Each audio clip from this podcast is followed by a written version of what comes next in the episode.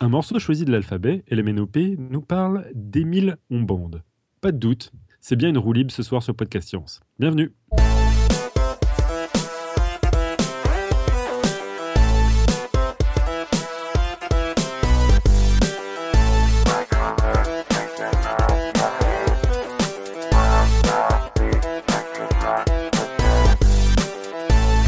Salut à tous. Pierre, c'est ta, ta première fois que tu fais une pré-intro, non Yes, je suis ému. Félicitations Donc euh, ce soir, euh, roue libre comme on disait, alors on va faire un petit tour de table. Donc euh, nous avons Pierre depuis Paris, Irène depuis les États-Unis d'Amérique, Santa Barbara. Euh, Irène, tu es là, salut Irène. Salut Pascal en charge de l'enregistrement de secours, salut Pascal. Salut. Robin dans la chatroom, un Alan fantôme qui n'est pas là mais qui a fait quand même un ou deux petits trucs. Et plus important, Léa et Pierre, nos invités de ce soir, depuis Paris aussi. Bonsoir. Bonsoir. Alors au sommaire de cette roue libre, nous accueillons LMNOP de, euh, de Émile Ombande, un pseudo bizarre qui rappelle le LHOQ de Marcel, Marcel Duchamp. Euh, bah, derrière le pseudo euh, LMNOP se cachent en réalité deux personnes, donc Léa ou LM et Pierre, NOP, ils vont nous expliquer tout ça, et euh, qui vont tous deux nous parler de leur blog BD Émile Ombande. Donc euh, ce n'est pas une onomatopée, vous êtes toujours dans Podcast Science, mais c'est le nom du blog. et sinon ce soir, comme c'est un roue libre, il y aura encore plein de choses un peu bizarres, diverses et variées. Ce soir, il y aura le nouveau quiz de Johan, il y aura des capsules proposées par Alan qui nous envoie des sons à- même quand il n'est pas là. Donc des questions d'auditeurs, une côte euh, sans doute préparée avec amour par nos invités, peut-être des plugs, qui sait, je crois qu'il y en a au moins un euh, d'Alan, il me semble. Tout à fait. Et, euh, et puis ce sera tout. Et donc partons tout de suite par quelqu'un qui est un peu au courant de ce qui se passe avec l'interview. Pierre, c'est à toi. Alors, euh, ce soir, cette émission est enregistrée et diffusée en même temps que la journée internationale des droits des femmes. Alors, honneur à la représentation féminine de votre duo. Léa, est-ce que tu peux nous dire qui tu es et ce que tu fais dans la vie, ton travail, tes hobbies? Dis-nous tout. Euh, alors, donc, euh, je suis dans la vie, je suis euh, illustratrice et auteure de bande dessinée, donc euh, je fais ça toute la journée, pas juste le week-end. et, euh, et donc, euh, plus professionnellement, j'ai fait euh, une bande dessinée qui est sortie en 2015, qui s'appelle Nora, aux éditions de La Gouttière. Et, euh, et donc voilà, je travaille euh, généralement sur euh, des travaux personnels d'illustration de bande dessinée. Et voilà, et puis sinon, mes hobbies, comme vous vous en doutez, j'aime dessiner, à peu près sous toutes ses formes, donc en gravure aussi, en sé- sérigraphie. je fais aussi des gifs animés, ça m'arrive. Et, voilà, et du coup, récemment, bah, j'ai découvert les sciences sociales, donc qui représentent maintenant un de mes hobbies aussi. Parfait. Les gifs animés, ça m'intéresse. Il faudra que tu nous donnes un lien pour que je puisse voir un petit peu ça.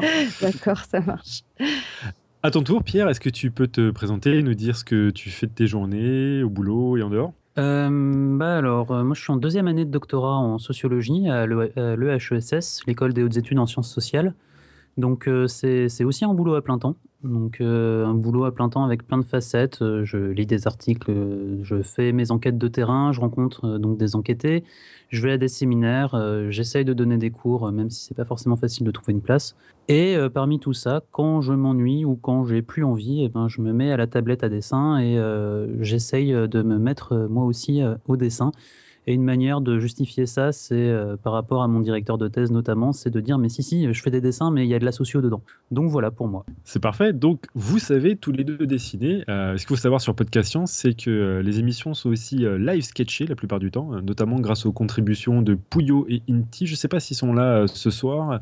Je n'ai pas, pas regardé. euh, Là, je les ai pas vus pour l'instant dans la chatroom. Dommage, dommage, dommage. Euh, mais du coup, euh, puisqu'on a deux illustrateurs, je vous invite aussi, Léa et Pierre, à participer si vous en avez envie en dessinant euh, pendant que l'autre a la parole. Vous tweetez votre dessin avec le hashtag euh, PS252 et le dessin apparaîtra automatiquement dans la chatroom et sera collecté pour les notes de l'émission. Si vous avez le temps, hein. si, si ça vous rajoute pas une note de stress là. Dans... On, on va, Euh, on va voir. vous allez voir, il n'y a pas de problème.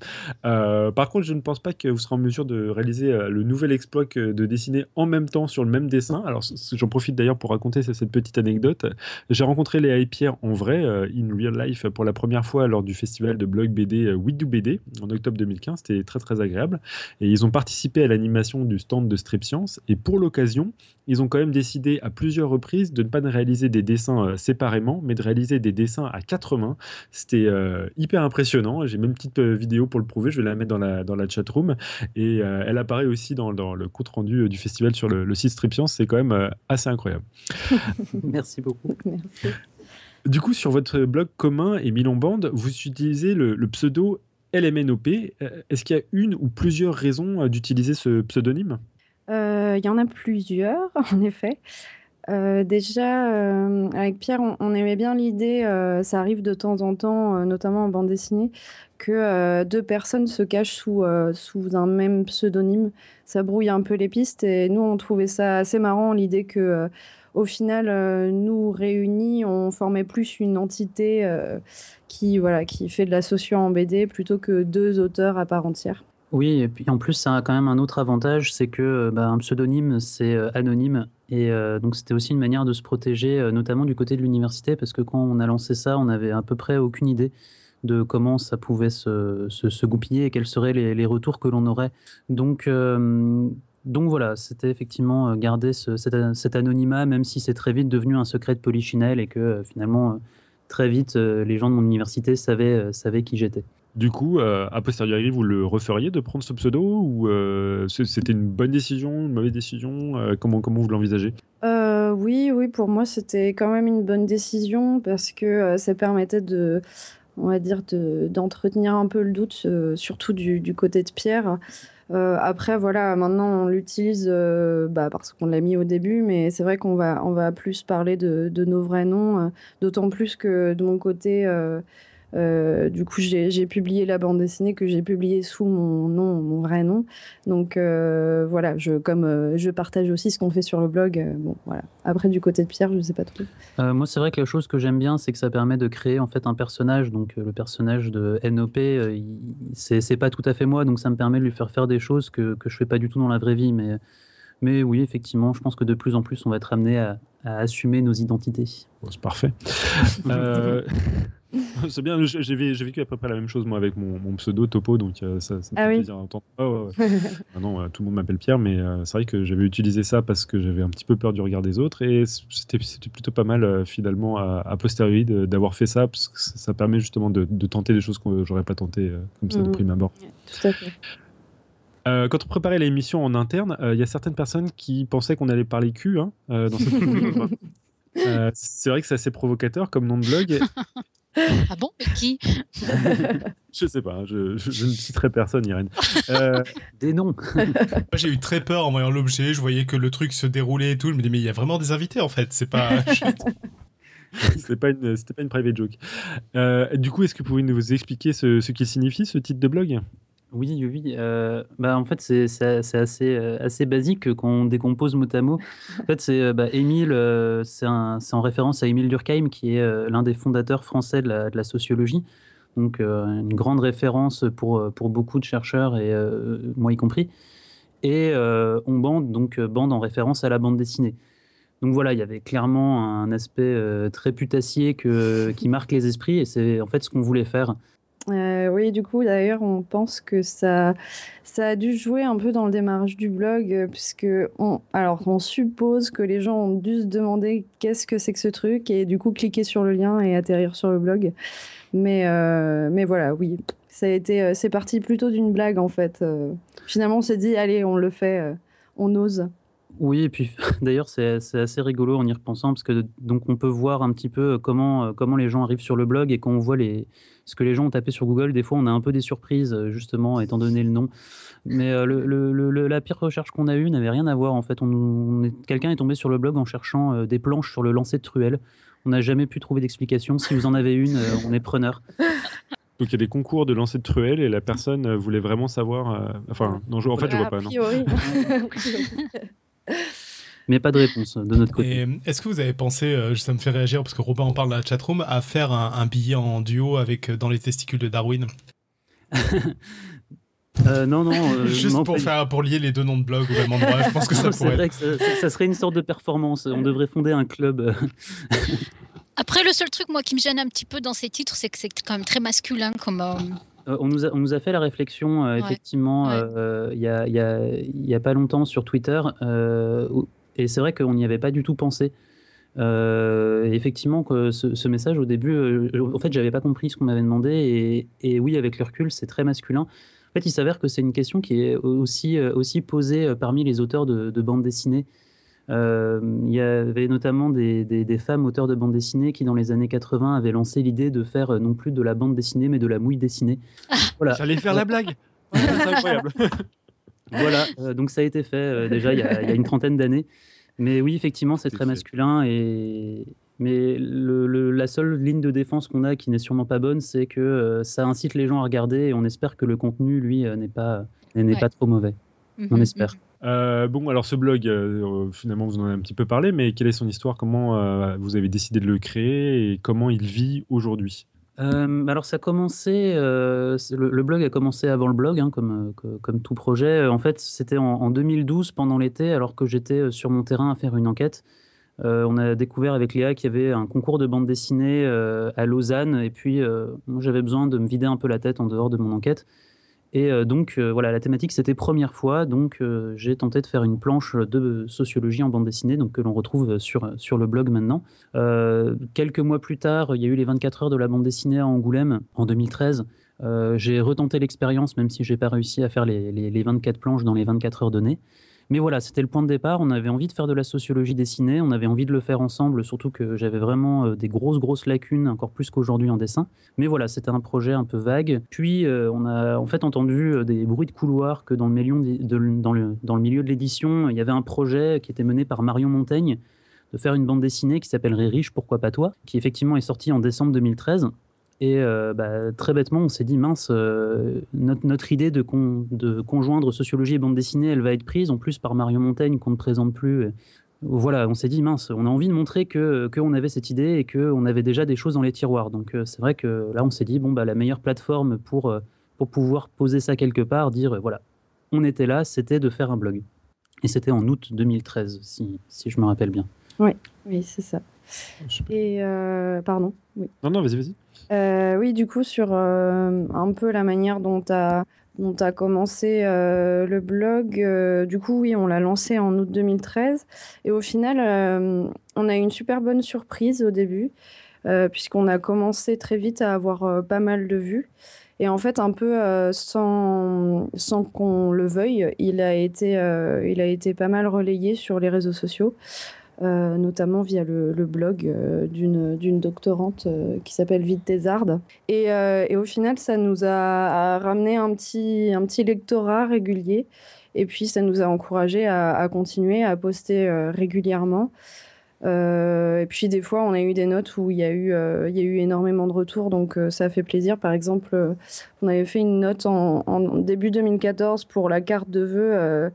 Euh, euh, qui, a été beaucoup, beaucoup relayée. Donc euh, voilà, donc depuis, on, on essaie de publier régulièrement. Après, on, doit, on doit un peu faire avec nos emplois du temps respectifs qui se remplissent de plus en plus bah, par nos, nos professions. nos professions à nous deux et, voilà. Ça me fait plaisir parce qu'au final, ce que vous dites, c'est que c'est bien d'avoir des communautés de, blogueurs de BD qui se. J'aime bien cette idée, moi. Ouais. C'est c'est important. Euh, alors, parmi les objectifs que vous êtes donnés sur le blog, vous, vous parlez d'explorer les différentes formes de liens que peut avoir la sociologie et la bande dessinée. Euh, vous en êtes où maintenant de, de cette exploration? Alors au début, euh, vraiment l'objectif c'était, euh, enfin l'objectif premier euh, c'était de, vulgariser, euh, un peu sous différentes formes et ça on est on est plutôt content. Donc on a essayé des formes longues, des formes courtes, mais voilà c'était c'était un peu un peu ça l'angle et puis effectivement on parlait de plusieurs plus plusieurs formes de, de liens, mais c'était toujours dans un objectif de vulgarisation. En fait très vite on s'est rendu compte qu'on pouvait aussi tourner en dérision le milieu universitaire, donc avec des parodies, des anecdotes. Que ce soit euh, de, de- des, grands auteurs de la sociologie ou même de, l'université aujourd'hui. Euh, mais en fait, finalement, la, grosse découverte qu'on a fait, et peut-être là, euh, l'endroit où on essaie d'explorer le plus en ce moment, c'est c'est que la, bande dessinée, ça peut vraiment être un outil euh, sociologique à proprement parler, enfin vraiment un outil d'écriture, une écriture à part entière pour euh, soit restituer les résultats, soit les diffuser plus largement. Et euh, donc voilà, c'est plutôt dans cette direction qu'on va en ce moment, même si on garde les autres. Et, et, pour, pour un peu expliciter les avantages des uns ou des autres, là en ce moment, je suis en train de travailler sur, sur un article pour, pour justement expliciter les intérêts de, de ces différents liens qui existent. Ah, c'est parfait. D'accord, et ce sera un article qui sera publié sur le blog ou un, article scientifique euh? Euh, Un article scientifique, oui, euh, qui est en cours d'évaluation par 15 000 revues, donc il y a des chances pour qu'il sorte en 2017. Voire, ah, enfin, si, si jamais il est accepté, hein, c'est toute la joie des, des publications scientifiques. Ça va beaucoup moins vite que les blogs. on en reparlera dans un instant justement de, ça, mais euh, donc tu, l'as dit un instant, euh, une partie des blogs s'attache à vulgariser la sociologie. Euh, du coup, bah, j'ai envie de mettre les pieds dans le plat. La sociologie, qu'est-ce que c'est? La question à, 1000 euros. alors, bah, la sociologie, en fait, c'est surtout l'étude de la société sous, sous, toutes ses formes, en fait, de tout ce qui peut composer la société. Alors, Bon, évidemment, là, dit comme ça, c'est un sujet super vaste et il y a, d'ailleurs plein de manières de faire de la sociologie. Et euh, en gros, on va s'intéresser, donc, selon, euh, selon la démarche, soit aux activités, aux normes, aux représentations euh, dans la société, et on va s'intéresser soit plutôt aux individus, soit plutôt à des groupes, soit voire même, dans certains cas, à la société dans son ensemble. Donc, finalement, un peu comme dans, comme dans toutes les sciences, il y a il y a des sujets très différents, il y a des focales très différentes, il y a même des unités de mesure très différentes. Donc euh, certains vont s'intéresser euh, aux acteurs, d'autres aux groupes, d'autres aux pratiques, d'autres aux, euh, représentations. Enfin, voilà, c'est une réponse pas du tout claire, mais j'espère que ça vous aura donné une idée de, ce que c'est. Je crois que j'ai des éléments de réflexion, mais en effet, il va, falloir creuser un petit peu. On reviendra un petit peu sur, sur, cette idée, mais euh, d'abord, en 2013, vous, avez toqué à la, porte de, de Stripscience, et d'ailleurs, je, vois que justement, il y, a, des gens qui commencent à se poser la question sur, sur la chatroom. Vous avez toqué à la porte de, de Stripscience, la communauté de blogueurs BD à tendance scientifique que j'ai fondée, et, du coup, j'imagine que vous considérez que la sociologie est une science. Est-ce que c'est une affirmation qui est problématique? Est-ce que les sociologues ont, du mal à être considérés comme des scientifiques? Ou au contraire, est-ce que la sociologie se revendique comme une discipline séparée des sciences? Euh, deuxième question à 1000, 1000 euros. Euh, en fait, alors je, suis désolé, hein, je m'étais promis de ne pas le faire, mais, euh, mais c'est un, réflexe qu'on a très souvent en sociologie. C'est cette phrase qui est. Alors en fait, la vraie question, c'est plutôt. La, vraie question, en fait, que moi j'aurais envie de poser, c'est plutôt c'est quoi une science? Et, effectivement, y y a, c'est tout l'objet des travaux en épistémologie. Et oui, alors les débats sont souvent plus forts sur la socio. Est-ce que c'est une science comme les autres? Mais finalement, ce débat, il se retrouve dans dans, toutes les sciences. Alors, pour moi, personnellement, oui, c'est une science parce que il y a une méthode qui, qui, euh, qui, enfin plutôt il y a des méthodes qui existent avec euh, des formes de démonstration, un contrôle sur les données, un contrôle par les pairs, etc. Alors effectivement, euh, il y a certains sociologues qui, qui affirment que ça devrait être une discipline à part. Je pense notamment à un sociologue qui insiste sur l'expérience et le recours à l'imaginaire pour, pour euh, comprendre la société, etc. Et que finalement, euh, est-ce que ça devrait être une science ou plutôt on pourrait faire d'autres types d'enquêtes euh, bon, Finalement, ce genre de réflexion, moi, je trouve ça pas très très intéressant parce que si la sociologie n'est pas une science, alors c'est pas de la sociologie, c'est autre chose. Pour être, il y, a plein d'autres choses qui sont très intéressantes pour parler de la société, les arts, la littérature, etc. C'est pas que c'est pas intéressant, c'est juste que c'est autre chose. Donc pour moi, oui, oui, la sociologie, c'est une science. C'est très clair. Voilà. oui, oui. En gros, ce que vous, vous dites, c'est qu'il y a euh, la majorité des sociologues qui considèrent que la sociologie c'est une science, mais il y a peut-être un ou deux qui ont envie de revendiquer une spécificité, mais en tout cas, c'est certainement pas ton cas. Exactement. Très bien résumé. Merci. euh, dans le blog, vous parlez de sociologie, mais aussi euh, particulièrement euh, d'ethnographie. Euh, qu'est-ce que c'est au juste? Alors l'ethnographie, justement, tout à l'heure je parlais du fait que, enfin, je disais qu'il y avait plusieurs méthodes en sociologie. Bah, voilà, l'ethnographie, c'en est une parmi d'autres. donc dans les autres méthodes, on peut citer les entretiens, les statistiques, etc. Donc c'est des grandes familles et encore une fois, il y a plein de sous-catégories. D'une manière générale, pour définir l'ethnographie, c'est des observations longues et répétées d'un milieu ou d'une activité. Euh, donc avec un enjeu qui est central, c'est euh, réussir en tant qu'observateur à trouver sa place sur le terrain, donc euh, négocier sa place avec les acteurs qu'on observe, sachant que la manière dont on négocie la place, ça nous en apprend souvent énormément sur, sur ce qu'on observe. Et voilà, avec des enjeux très forts sur, sur le, tout ce qui est l'inscription, donc la prise de notes, la retranscription des notes, leur analyse et l'écriture. Donc, euh, donc voilà, c'est des prises de notes sur, euh, sur les, les populations qui, qui nous entourent euh, quand on regarde la définition mot à mot d'ethnographie. Ok, et donc toi tu as pratiqué Oui, oui, oui, c'est vraiment ma méthode centrale que j'ai découverte il y a quelques années et que, que j'aime beaucoup pour plein plein de raisons que je vais peut-être pas développer, sinon je vais parler pendant une heure et demie et ce serait pas très intéressant. On détaillera quelques petits, petits aspects quand même. Est-ce que euh, la méthode scientifique, celle, qui, est pratiquée dans, pas mal de, sciences, on va dire dures, euh, s'applique bien à la sociologie Ou est-ce qu'il y a des spécificités de cette discipline qui font que la méthode scientifique ne peut pas être complètement appliquée? Alors, je vais éviter de faire la même réponse que tout à l'heure. Euh, alors oui, il y a une méthode qui est scientifique, enfin il y a, comme je disais, des méthodes qui sont scientifiques, même si c'est quand même un peu différent, différent, enfin, différent de, de l'expérimentation en laboratoire, dans le sens où on va pas Enfin, si, d'ailleurs, on va faire des tests, mais euh, je ne peux pas m'empêcher de penser à la sociologie des sciences et des techniques. Euh, j'évoquais l'épistémologie tout à l'heure. Euh, c'est finalement une science qui va essayer de dire qu'est-ce que c'est que la science et qu'est-ce qui n'en est pas. enfin, voilà, qu'est-ce que c'est que cette science Alors mmh qu'en fait, la sociologie des sciences et des techniques, c'est une démarche qui, elle, va plutôt essayer de comprendre comment la science se fait. Donc, voilà, vraiment quelque chose de très descriptif. Euh, pour essayer de, voilà, de donner des, des, éléments de compréhension. Et, euh, et, je pense notamment à un des grands sociologues des sciences, Bruno Latour, qui, euh, qui explique que la science, finalement, quelle que soit la, la, la, discipline, c'est récolter des éléments matériels et transformer ces éléments matériels en données, des données qui vont permettre d'expliquer les choses. Donc ça peut être des, des éléments de réduction, d'abstraction, etc. Je ne vais pas rentrer dans le détail, mais, mais voilà, il étudie bien ce mouvement qui est qu'on euh, fait passer des éléments matériels, que ce soit euh, euh, de, la Terre que l'on ramasse ou des notes, que, enfin des, scènes que l'on observe, et on va les transformer en données. Donc on va faire des inscriptions, on va, prendre un stylo, on va écrire quelque chose. Et, c'est pour lui ce qui est au cœur de la démarche scientifique. Et donc, à mon avis, c'est quelque chose qui est partagé par, par toutes les sciences par définition, et la sociologie, entre autres. D'accord, on, en revient à une question que j'allais vous poser. Donc, il y, a bien une sociologie du monde scientifique qui existe et euh, qui a permis donc d'éclairer des fonctionnements de ce milieu. Est-ce que ça a permis aussi de comprendre des dysfonctionnements? Euh, oui, oui, oui. Euh, je, reviens sur Bruno Latour. C'est difficile de ne pas le citer parce qu'il a vraiment participé au renouvellement de cette sociologie des sciences et des techniques.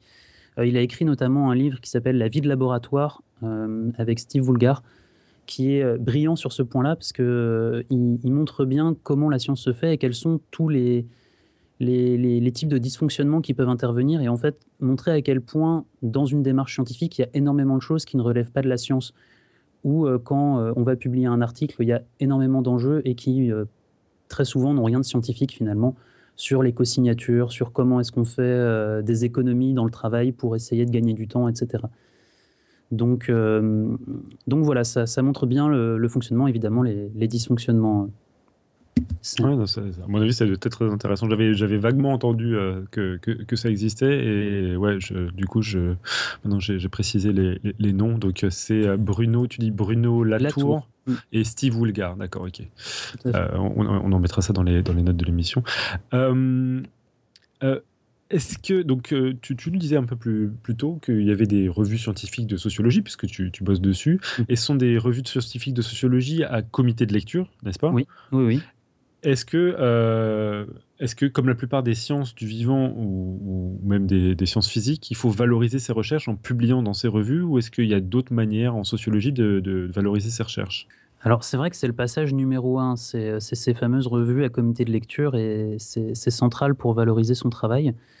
Euh, après, c'est toujours un peu le même problème, c'est que ça prend énormément de temps à publier. En plus, ça s'adresse à, des pairs, donc à des, sociologues euh, qui ont un langage particulier, qui ont des codes particuliers.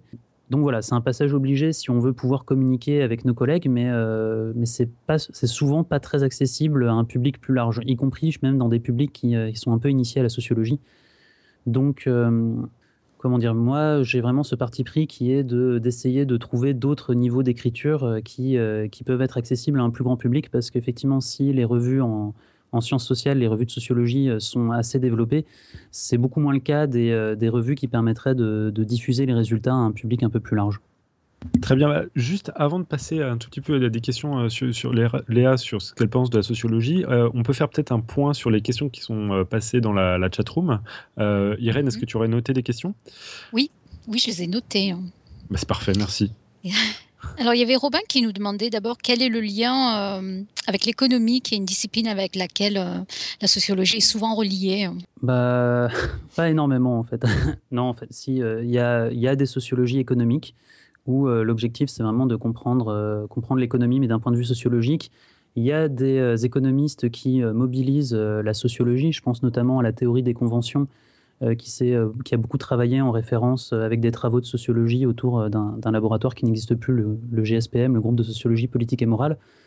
Donc voilà, c'est des sciences qui, arrivent à communiquer, qui ont souvent beaucoup de mal à le faire. moi, le premier d'ailleurs, hein, j'ai vraiment, beaucoup de mal. Euh, parce que je suis, pas, je suis pas formé euh, assez en économie pour pouvoir lire des articles scientifiques euh, de, ce niveau-là. Mais voilà, je sais que des liens existent, je pourrais difficilement en parler, mais, mais ça existe. Mmh mmh D'accord.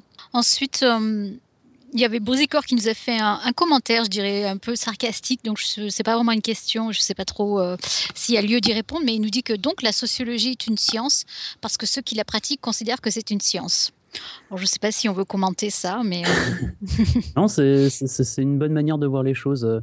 Après, euh, le, vraiment pour moi, le gros enjeu, ça va être de définir, mais c'est quoi une science C'est plutôt euh, selon la définition que l'on retient pour dire telle chose est une science, alors oui, la sociologie sera dedans ou non. Avec la définition que moi je retiens, je pense que oui. D'accord. Et toujours de Brusicor qui nous demandait comment la sociologie définit-elle ce qui est négligeable ou non dans une expérimentation. Euh, sous-entendu, en fait, il y a Robin qui, est un peu intervenu et, qui, qui, a précisé en gros quel type de modèle on utilise.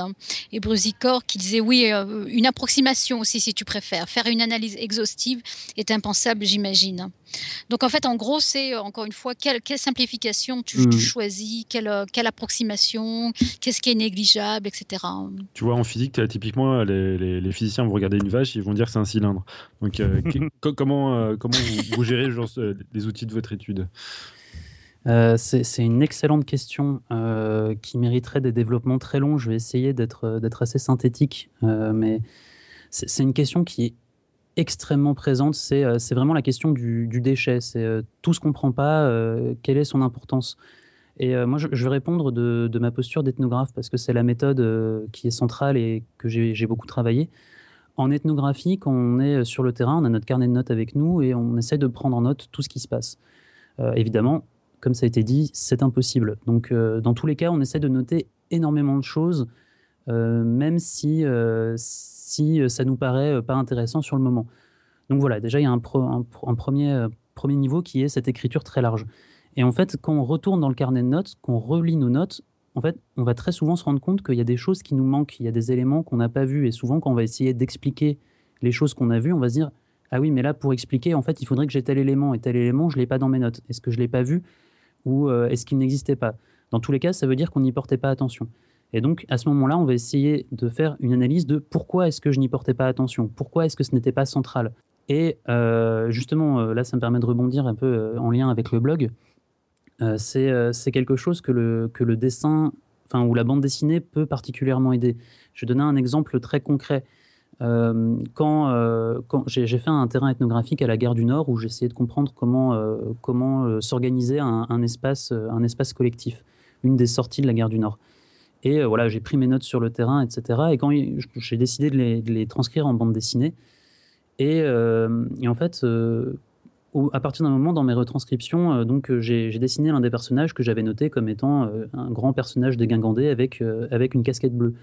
Donc je me suis dit, bah non, j'ai travaillé en. Enfin, j'ai fait mes planches en noir et blanc, mais là, c'est important qu'il ait une casquette bleue en fait, rétrospectivement, ça m'a fait dire, mais pourquoi est-ce que c'était important que. Pourquoi est-ce que j'ai noté qu'il avait une casquette bleue et pourquoi euh, tout le reste de mes notes était en noir et blanc finalement? Euh, Donc finalement, ça m'a permis de comprendre que le fait qu'il ait cette casquette bleue, que ça m'ait autant marqué, euh, c'était pas du tout quelque chose de négligeable que je devais évacuer, mais c'était juste que ça avait influencé sur ma, sur ma, ma perception. Pardon. Et en fait, c'était juste une manière aussi pour lui de se rendre repérable parce que c'était le dealer du coin et que, effectivement, grâce à cette casquette, il était excessivement visible. Voilà, c'est un exemple concret de quand on assume que de toute façon on ne peut pas tout noter, on peut en faire un avantage. C'est-à-dire que si on, a une réflexivité, qu'on revient sur ces éléments-là, ça peut nous apporter des suppléments de compréhension de ce qu'on essaye de, de ce qu'on a observé. Après, évidemment, il y a, y il y a des choses qu'on n'a pas vues et c'est pour ça que c'est important. Euh, la communication entre chercheurs et que l'évaluation par les pairs est importante. C'est parce que deux sociologues qui sont sur un même terrain ne verront pas la même chose. Ça ne veut pas dire que l'un est mauvais et l'autre bon. Les deux peuvent être très très bons et ça va permettre une meilleure compréhension euh, du monde. J'ai été très long finalement. Non, mais c'est super intéressant hein, parce que ça montre combien. C'est vrai que ça, à la fois, c'est une. moi, ça me paraît être une science et en même temps, c'est vachement subjectif. quoi. C'est super intéressant en fait. Hein. Mm en plus, je, pense que je le reconnais. Ouais. Pardon, pardon, vas-y, Léa. C'est vrai que c'est euh, c'est quelque chose dont, dont, dont Pierre euh, parle un peu justement dans ses travaux euh, sur bah, sur de l'intérêt de la bande dessinée, euh, notamment pour les observations ethnographiques, c'est que euh, ça assume aussi le fait que, euh, que bah, peut pas montrer tout ce qu'il y a autour. On fait forcément un cadrage qui, lui, est effectivement subjectif et que du coup, au final, le support de la bande dessinée rend ce, ce, cadrage visible.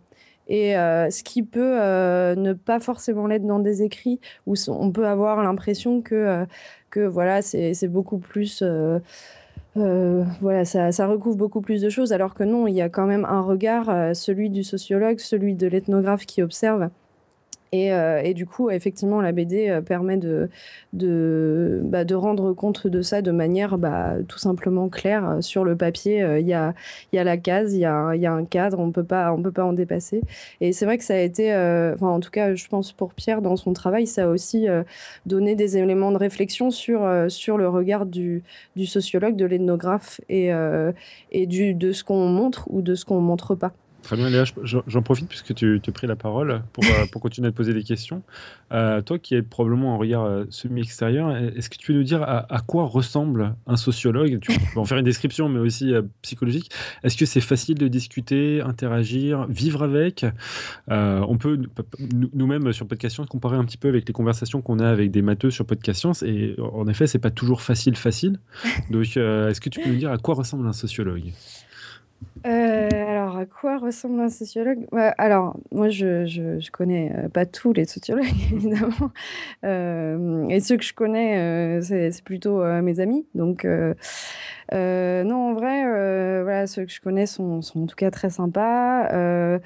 Bon, ils ont juste un peu tendance à balancer des concepts et des références et des notes de bas de page dans des conversations qui n'ont rien à voir. Donc, voilà, mais je pense que c'est à peu près une des formations professionnelles euh, qui se retrouvent dans toutes les professions. Et euh, oui, des fois aussi, ça, leur arrive d'analyser une situation alors qu'on est juste en train de boire une bière à une terrasse et qu'il ne se passe rien de spécial. Mais, mais au final, c'est assez intéressant puisque justement, ça fait, ça fait voir les choses d'un autre, autre regard. Et, et après, bah, au niveau de la discussion, euh, moi, je trouve, je trouve ça. Enfin, voilà, je trouve que c'est des, personnes euh, assez euh, accessibles dans, dans, la manière de discuter, même sur, sur leur sujet, parce que c'est vrai que finalement, les, les, sujets, bon, en tout cas de, de ceux que je connais, hein, sont, ont des sujets qui sont assez proches de ce qu'on peut vivre au, final, puisque effectivement, ils, observent des situations que tout le monde euh, plus ou moins vivre. Euh, et, euh, et, du coup, c'est intéressant d'avoir un regard dessus. par exemple, j'ai un ami qui, qui, travaille sur, sur le personnel soignant et son rapport notamment aux patients et euh, une autre amie qui, travaille sur euh, les amitiés dans les échanges universitaires à l'étranger, euh, etc. Donc effectivement, c'est des situations qu'on est, qu'on est potentiellement amené à, connaître et du coup, ça fait tout de suite écho à notre, notre propre vécu. et le fait d'avoir bah, une analyse mise en perspective avec ces, ces expériences-là, ça voilà, ça, ça, ça, devient tout de suite plus, je sais pas comment dire, plus, euh, plus accessible peut-être, je ne sais pas. Mais euh, enfin bref, voilà, en tout cas, les, les, les sociologues que je connais euh, sont, sont bien. sont, sont, gérables, pas, sont pas comme les matheux en fait. Voilà. voilà. Allons C'est parce que Romain n'a pas le micro, c'est pour ça que j'en profite. Moi, je l'ai, hein, mais bon. J'ai de la sympathie pour la sociologie, vu que les gens disent que c'est pas une science comme les maths, quoi. De toute façon, Robin, il est dans des considérations, essayer de compter les trous dans une vache, donc je pense qu'on l'a perdu.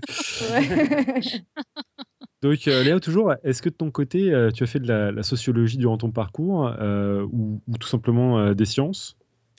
Alors, non, pas du tout. en fait, bon, d'un point de vue des, sciences en général, à part voilà, à part euh, les sciences humaines avec euh, la philo et l'histoire euh, au lycée, j'en ai pas trop fait vu que j'ai fait une filière littéraire. Donc, pour tout ce qui est sciences dites dures, ce, sera sans moi. en revanche, je suis très contente, enfin, je suis très friande de, blogs de vulgarisation en tout genre. Euh, et puis pour ce qui est de la sociologie, bah, c'est justement en rencontrant les amis dont je parlais un peu plus tôt euh, euh, que ça m'a fait découvrir cette discipline. Et, et puis c'est spécifiquement du coup Pierre qui, qui m'a initié, notamment, notamment via le blog ou alors en me faisant relire des travaux que je comprenais pas du tout au début et, avec grande euh, grande euh, explication euh, à coup d'exemples un peu plus on va dire, un peu plus accessible pour moi. ça m'a permis de, de m'y connaître un peu plus. Et, mais bon, je, reste quand même assez néophyte. Hein. voilà. Et à tous les deux, est-ce que la, sociologie altère ou a altéré de manière profonde votre manière d'envisager le monde? C'est vrai que quand, quand, je passe euh, trop de temps avec Pierre, j'ai un peu tendance à faire des rapprochements sociologiques euh, partout. Euh, mais sinon, le reste du temps, ça va. ah, bah oui, oui, moi je le, vis un peu à temps plein, hein, la, socio, donc c'est vrai que. On a un peu toujours tendance à utiliser ça pour comprendre les choses. Après, c'est aussi une bonne manière des fois de mettre de la distance avec les choses qui nous entourent et puis de, se réfugier derrière ça pour, pour éviter de se prendre des choses plein la face quand c'est pas facile. Mais euh, oui, oui, moi, ça, a clairement changé ma manière de, d'envisager les choses, euh, bah, au point de me faire complètement changer d'orientation. Donc, euh, donc oui, c'est très central. J'ai peut-être une, une, question qui, qui, m'est venue. la sociologie, donc on va dire l'objet de base, c'est, l'humain. Est-ce qu'il y a des sociologies qui se font avec des groupes d'animaux qui vivent en société? Est-ce qu'il faut nécessairement une société pour que, ou un groupe pour pouvoir faire de la sociologie? Je ne sais pas si vous avez des, éléments de réponse là-dessus. Alors, il y a toute une partie de la sociologie qui, euh, s'intéresse euh, justement à la place de l'humain et aux définitions de, l'humanité. Euh, c'est des sociologies qui incitent à, prendre en compte dans le travail d'enquête le rapport à toutes ces entités qui ne sont pas humaines. Je pense aux animaux, mais aussi aux objets. Euh, donc, c'est des démarches scientifiques où finalement on essaye de ne pas réduire euh, notre, travail simplement aux, interactions humaines, mais aussi euh, intégrer les interactions avec des objets, avec des animaux, etc.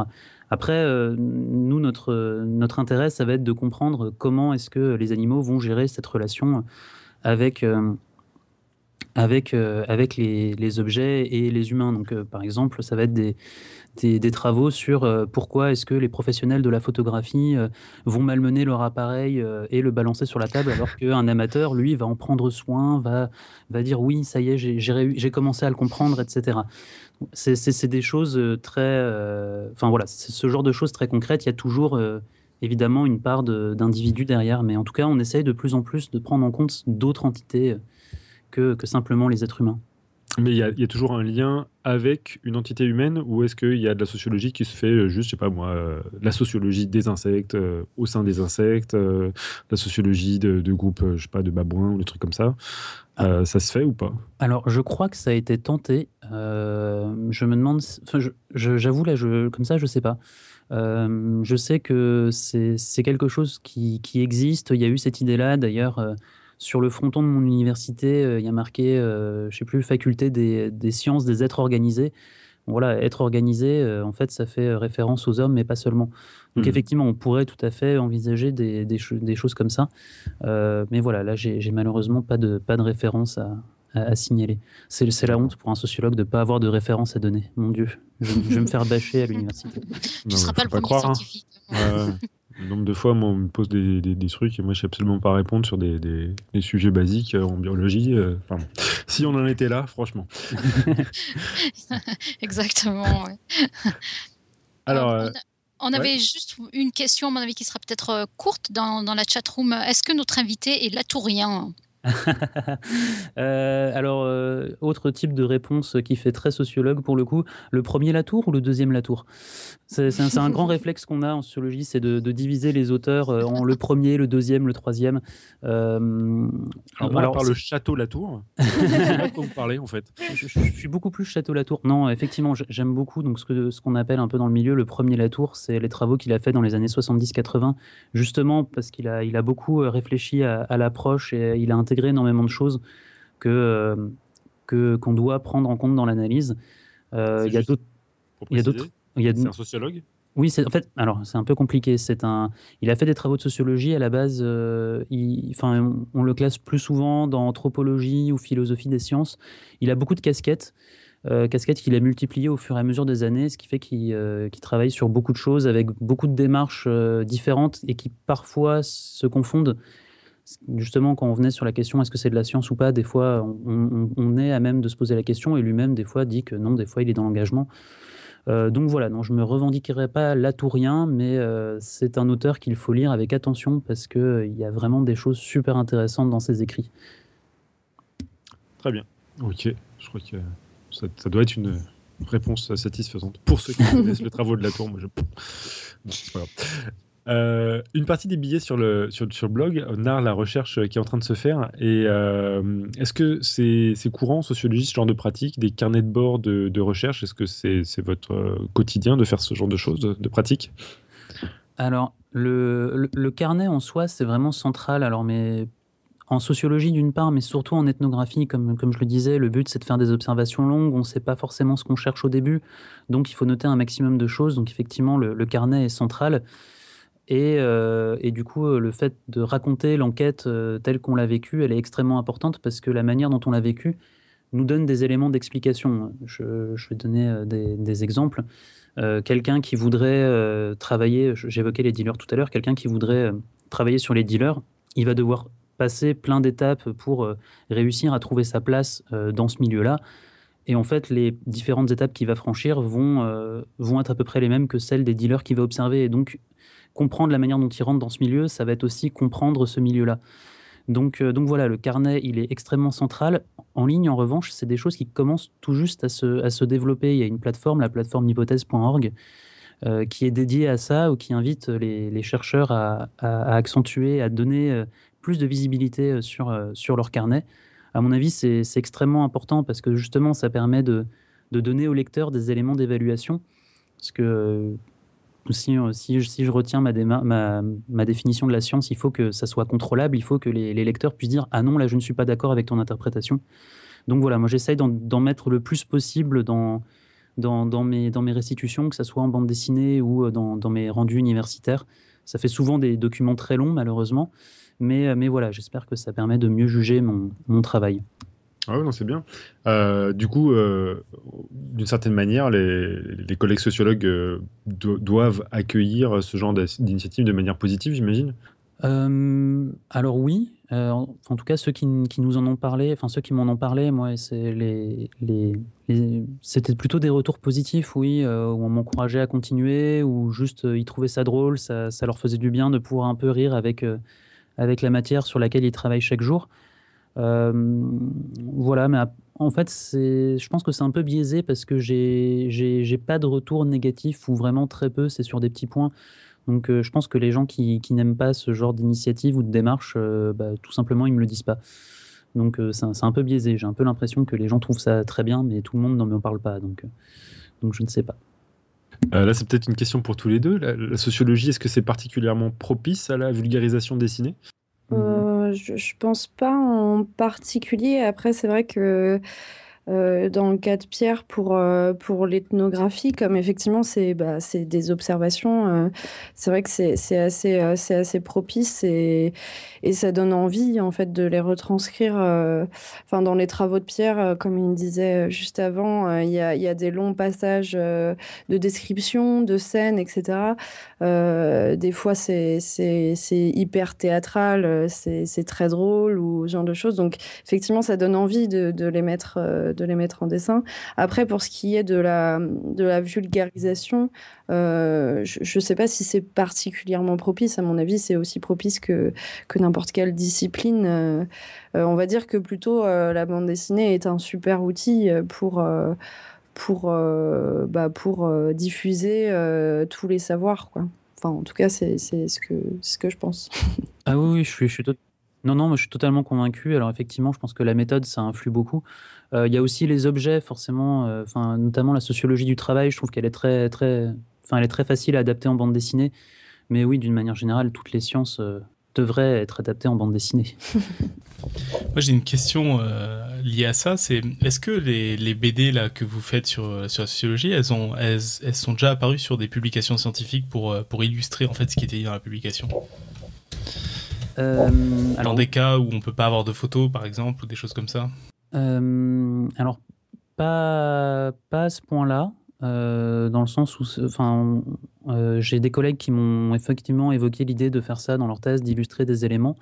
moi, c'est clairement un objectif à terme pour ma thèse. J'aurais envie qu'il y ait des extraits en bande dessinée.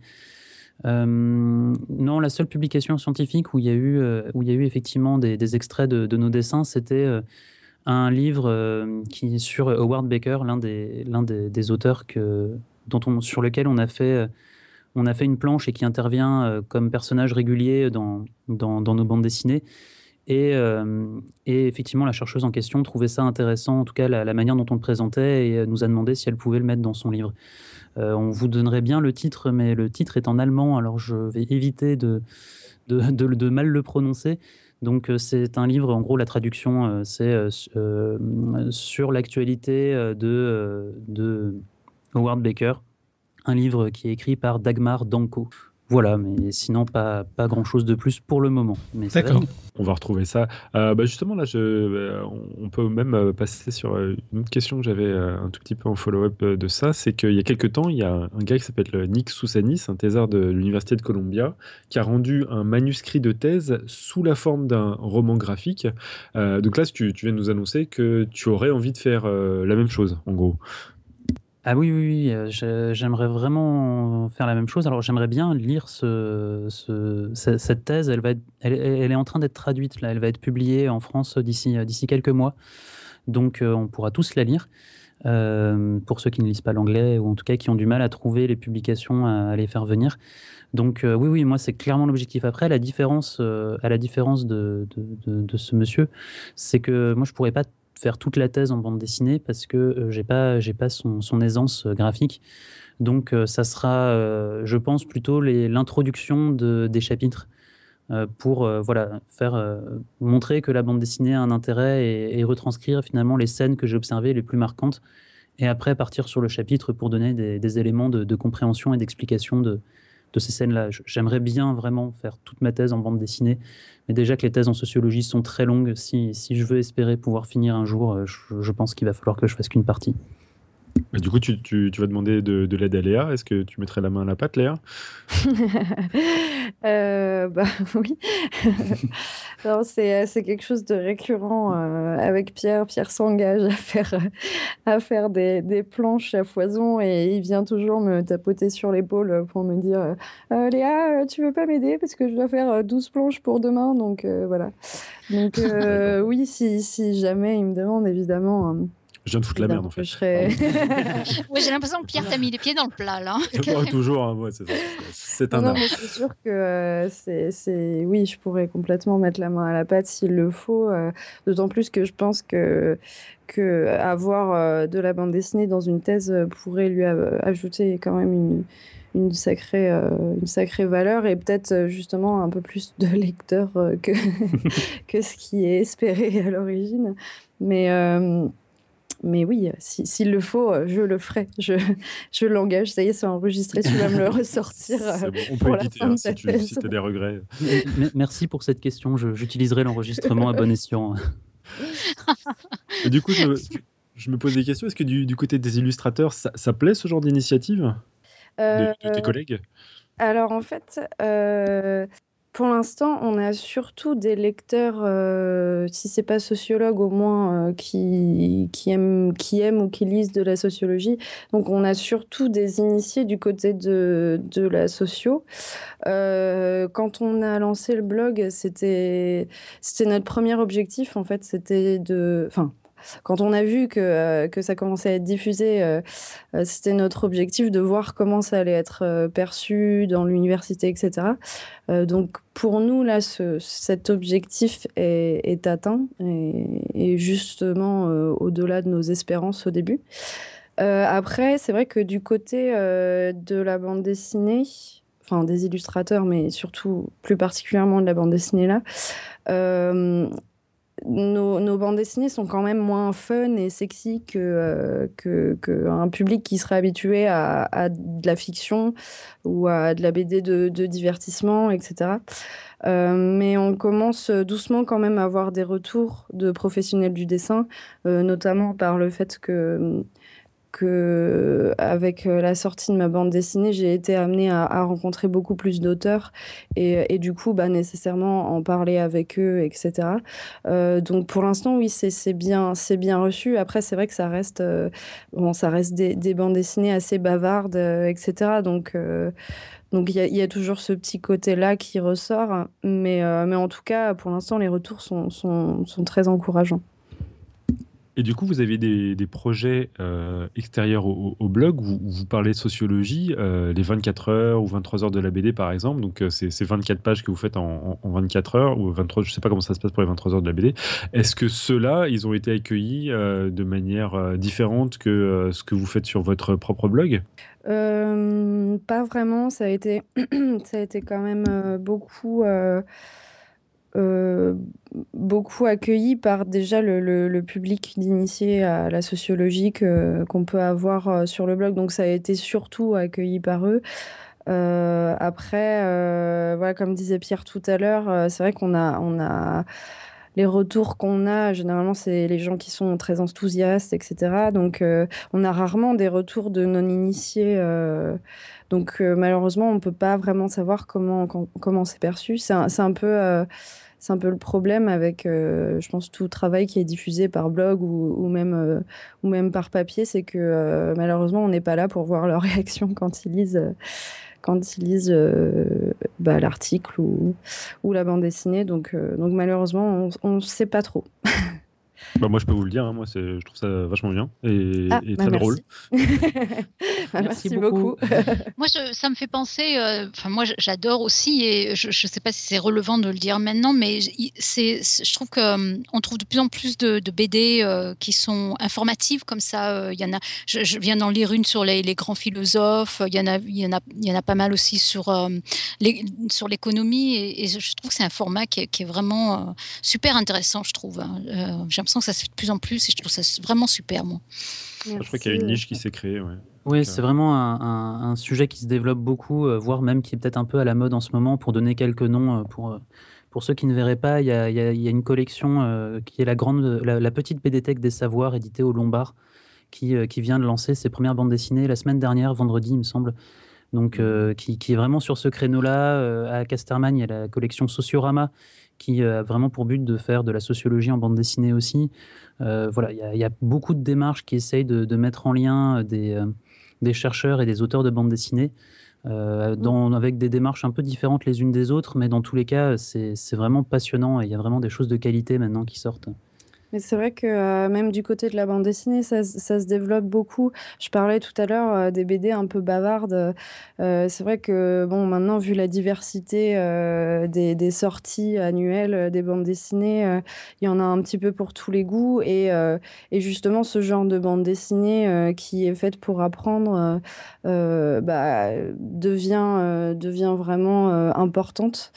Et, et notamment tout ce qui est entre guillemets BD du réel sur les reportages en bande dessinée, l'actualité en bande dessinée. ça se développe vraiment énormément depuis quelques années. Euh, notamment, euh, ça fait 2-3 ans qu'il y a une revue qui s'appelle euh, La Revue Dessinée, qui, est, vraiment une, super revue là-dessus, qui traite des sujets plus ou moins d'actualité, mais dans tous les cas, ça va être soit du reportage, soit quelquefois de la vulgarisation, et, et qui du coup voilà, donne à, la bande dessinée non, non seulement une place graphique, mais aussi profite un petit peu de, de, son aspect euh, peut-être un, peu plus, euh, un peu plus accessible pour, pour diffuser beaucoup plus de choses que juste de la fiction ou juste du divertissement, etc. D'ailleurs, petit point promo, je me permets, euh, ils sont en train de lancer une campagne Ulule pour lancer exactement le même projet pour, pour un public plus adolescent qui promet d'être passionnant. Donc, ça sera la revue Topo avec un O cette fois, pas AU, topo. Euh, voilà, je vous invite à voir. Ils font vraiment des, choses, des choses incroyables. Désolé pour la petite pub copinage. non, non, il n'y a pas de problème. Mais euh, d'ailleurs, justement, là, vous avez parlé d'associations, de, de, auteurs, euh, BD, etc. Et de, de la diffusion d'une certaine manière, d'une vulgarisation. Mais je pense aussi qu'il y a d'autres pratiques là, qui, qui se font récemment. Il y a par exemple Tiffen Rivière qui a sorti ses carnets de thèse, une BD dans laquelle elle raconte les déboires presque autobiographiques d'une jeune doctorante.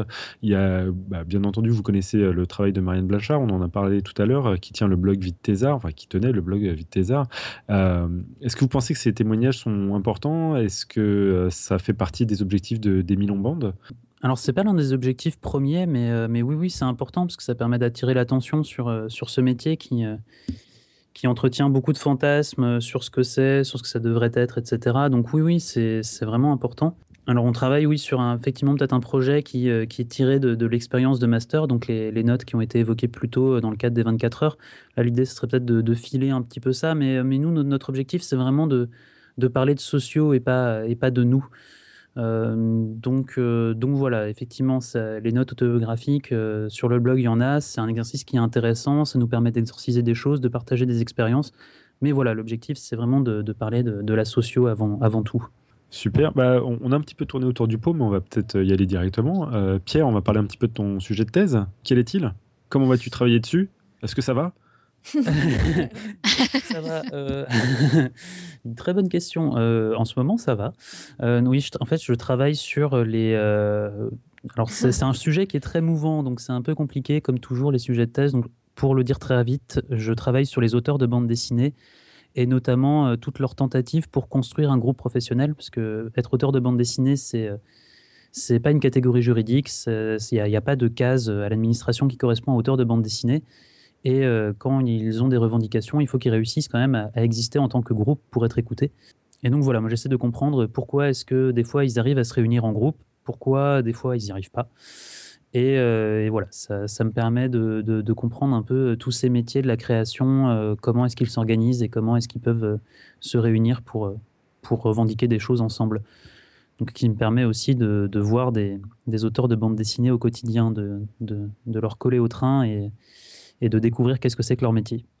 Bah oui, donc parce que la méthode, c'est celle de l'ethnographie que j'évoquais avant. Donc, euh, je les suis sur des longues périodes. Donc, je, lui, je suis les, les engagements, les mouvements syndicaux, les associations, etc. Mais j'ai aussi envie de voir au quotidien vraiment qu'est-ce que c'est. Donc, donc, je vais dans leurs ateliers, je les regarde dessiner, et voilà. Yes. Euh, je, peux poser, je, me, en entendant ton, ton sujet qui, qui, est fort intéressant, je me disais, mais à long terme, euh, est-ce qu'il y a un but? Est-ce que euh, c'est le fait d'étudier euh, ce, ce, groupe de, de gens? Est-ce que le, le, but ultime du jeu ou à long terme, c'est vraiment de, bah de, de, les aider finalement? Parce que tu disais, c'est pas facile, etc. Mais il a intérêt en tout cas. voilà, c'est donnant-donnant hein, notre relation. Hein. Donc, euh, oui, oui, alors le, de toute façon, le, à mon avis, c'est l'avantage de la sociologie, c'est que c'est, en tout cas, c'est une science, on y revient toujours, qui, euh, qui a une perspective critique plus ou moins affirmée et plus ou moins assumée. Euh, dans mon cas, elle est effectivement présente, c'est juste que je la fais dans un second temps, c'est-à-dire que je fais mon travail de recherche je décris ce qui se passe, ça me permet de comprendre un peu les situations, et à partir de cette compréhension, j'essaie d'expliquer des, processus sociaux plus larges. Et en fait, l'intérêt, c'est qu'une fois qu'on a, compris et expliqué comment ça se passe, bah, c'est des outils qui peuvent être utilisés pour critiquer, pour essayer de faire changer les choses. Moi, je suis dans une école de sociologie où on estime que, les individus, les acteurs, nos enquêtés, euh, ils, sont, euh, ils sont très compétents et, euh, et beaucoup plus forts qu'on ne pourrait l'être parce qu'ils connaissent très bien leur milieu. Ils n'ont juste pas forcément le temps de, de s'arrêter pour comprendre et expliquer comment ça se passe. Donc voilà, moi, l'objectif à terme, c'est juste de leur livrer des outils euh, j'espère que ces outils euh, les aideront vraiment, que ça, leur sera utile. Euh, c'est pas forcément sûr que ça leur fasse plaisir, hein, parce que c'est les résultats d'une recherche, donc, euh, donc voilà. Mmh mmh Mais en tout cas, c'est ça l'objectif à terme. Mais Je trouve que c'est intéressant. Oui, pardon. en plus, en ce moment, enfin, Pierre est un peu arrivé au bon moment avec le début de sa thèse, où justement les auteurs de bande dessinée se sont sont un peu révoltés sur, euh, sur une réforme euh, du régime de retraite et tout ça. Et en fait, ils se sont rendus compte justement qu'il euh, n'y avait aucune donnée sur, sur, leur, sur leur profession. Et du coup, ils sont en train d'essayer de, produire un maximum de données pour eux-mêmes s'en saisir pour mener à bien leurs revendications et euh, parce que voilà, on parle euh, souvent du fait que euh, les auteurs, bah, ils galèrent et que c'est pas évident et que bah, en même temps c'est leur passion, donc hein, voilà. Enfin bref, du coup il y, a beaucoup de choses qui se disent, mais au final il n'y a rien de vraiment de vraiment explicite. Et donc voilà, ils produisent beaucoup de, de, statistiques en ce moment, mais mais le genre d'études que mène Pierre justement pourra être complètement bah, complètement, euh, on va dire, réinvesti par, euh, par les auteurs, je pense. C'est intéressant parce que j'ai l'impression que potentiellement, Léa, tu aurais influencé le sujet de, de de, de Pierre. Mais moi, mais pas du tout. C'est faux, objection. Non, non, non, enfin, on va dire que je l'ai pas influencé directement. C'est plutôt, euh, voilà, avec Pierre, on avait, euh, on avait cette passion commune. Euh, Pierre s'est orienté plutôt vers la sociologie, mais il est revenu par la suite.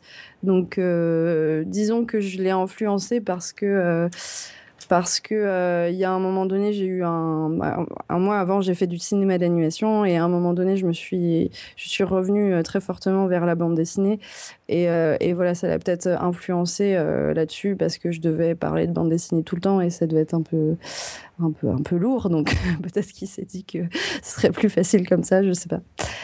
Ça, me permet de rebondir. Je vois, passer une question dans la chatroom euh, qui est, qui est extrêmement pertinente là-dessus. C'est est-ce que le fait de, dessiner euh, euh, et de faire une thèse de sociologie sur les auteurs de bande dessinée, est-ce que ça peut créer un biais dans l'analyse?